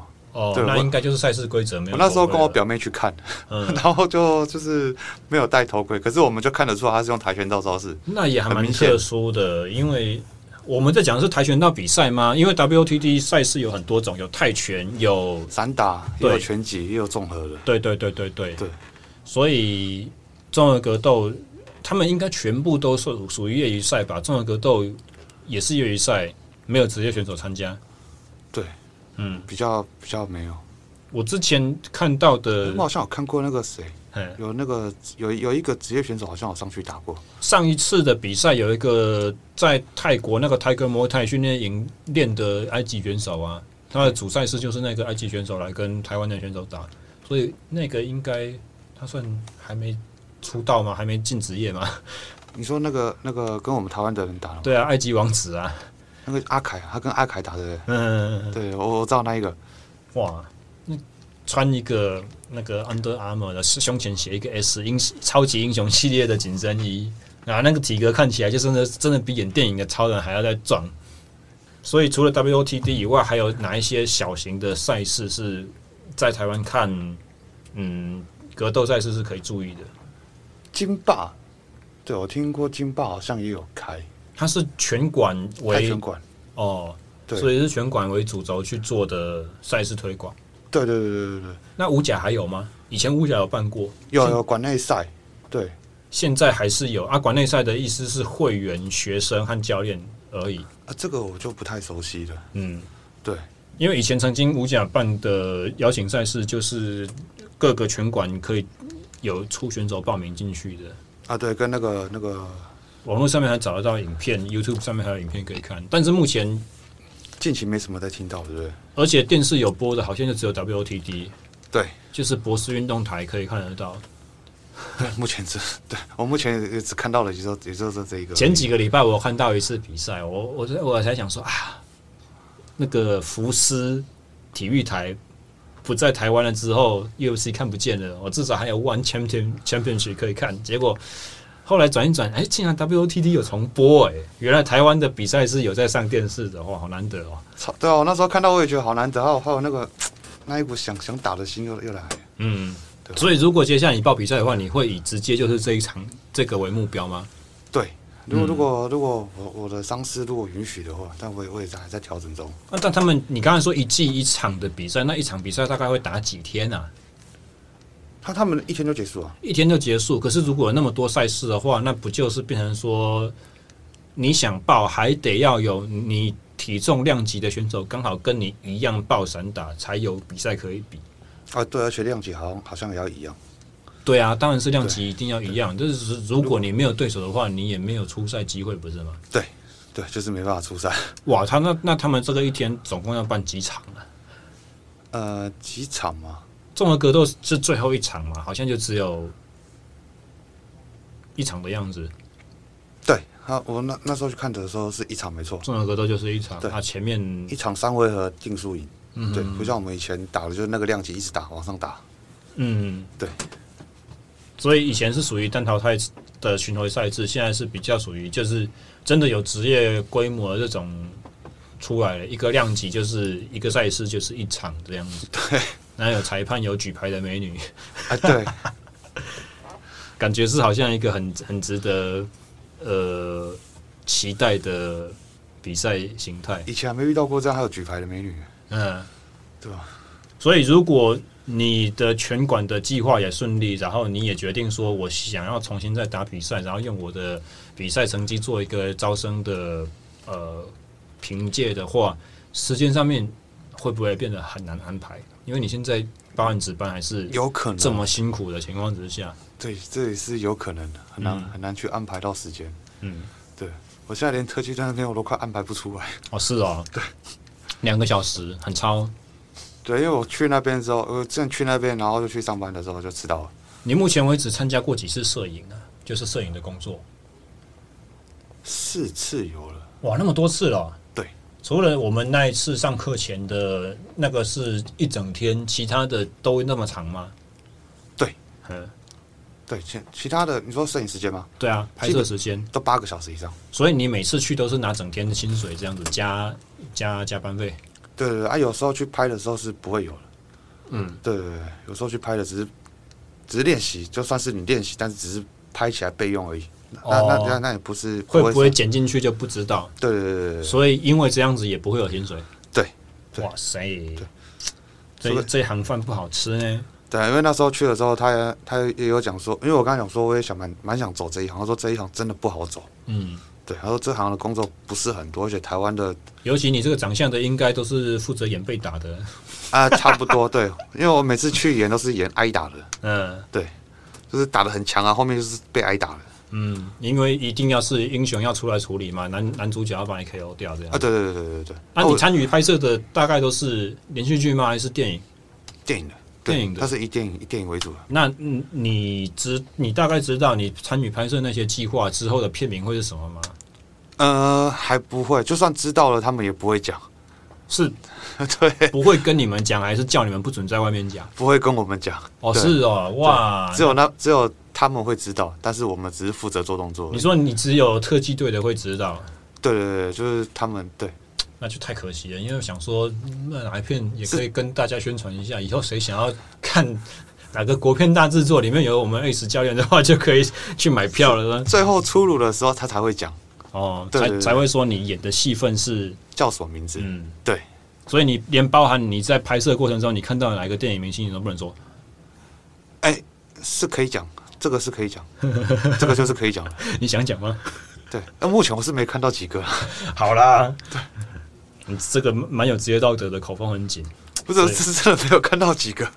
好啦，下次下次上节目的时候，就不晓得什么时候，应该搞不好你拳馆就已经开起来了，那个时候再帮你做一些比较大幅度的 宣宣宣传推广。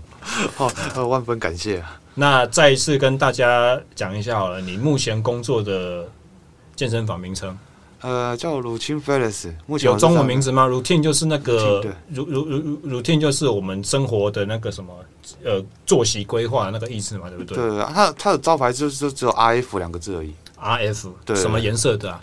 蓝色、蓝黄色。黄蓝蓝色黄色啊，你说是在 Y 十七出口，台北地下街 Y 十七出口那里。对对对 r o u t i n Fitness。对，一出来就看到了。嗯，那、他们是会员制的吗？还是可以单次体验之类哎、的？那个是会员制的，没错。所以要钱会籍，然后另外买教练课和额外花费。嗯、对，你方便透露一下他们那边教练课怎么计价吗？呃，继续讲，还是你还没有做过销售？目前是还没。又来了， 好吧，这是属于商业机密的部分，就是有兴趣的朋友们，呃，参加报名之后才会另外能够跟你们揭露了。所以今天就是非常感谢 S 教练来，我的我的拳击教练来帮我们上节目，稍微揭露了一下，呃，格斗运动大概有分哪几种分类，以及练的一些有趣的东西和经验谈啊。非常感谢。那最后你们有有没有什么特别的讯息想要给我们的听众知道的？我我是觉得，就是说，如果真的想要学拳的话，就是真的是要有耐心去学啦。嗯，我觉得练练拳也是，现在的练拳真的真的是对身体也是真的比较好，然后也是消耗热量也是蛮高的。耐心真的有蛮重要的，因为有时候我会觉得说，礼拜四又到了，我们呃礼拜四快到，明天我要学拳了，可是上个礼拜学的东西我还没有练过，我就很心虚，你知道吗？ 上课之前我会觉得说。我今天要练的新东西，效果一定不好，因为你每次教的都是上个礼拜的延伸。那一个基本动作，一个呃习惯，一个技巧，你没有把它熟练度的话，下一次就是在那边手忙脚乱而已。那这个手忙脚乱，除了会让这堂课学的东西没有很好的学习效果，你会觉得说好像在浪费教练时间一样。 真的是很需要耐心去慢慢的去磨自己的能力出来。希望耐心然后练完之后也是回家稍微要自己复习一下，会比较好一点。是是是，受教了是。好，今天再一次很感谢 Ace 教练来我们的节目上面跟大家分享。那刚刚已经透露了一点点，就是说之后我们还会有再一位中国的选手在节目上受访，那也是一样，先暂且保密他的名字。节目出来之后大家知道。好，今天先到这边，感谢大家，拜拜。好的，拜拜。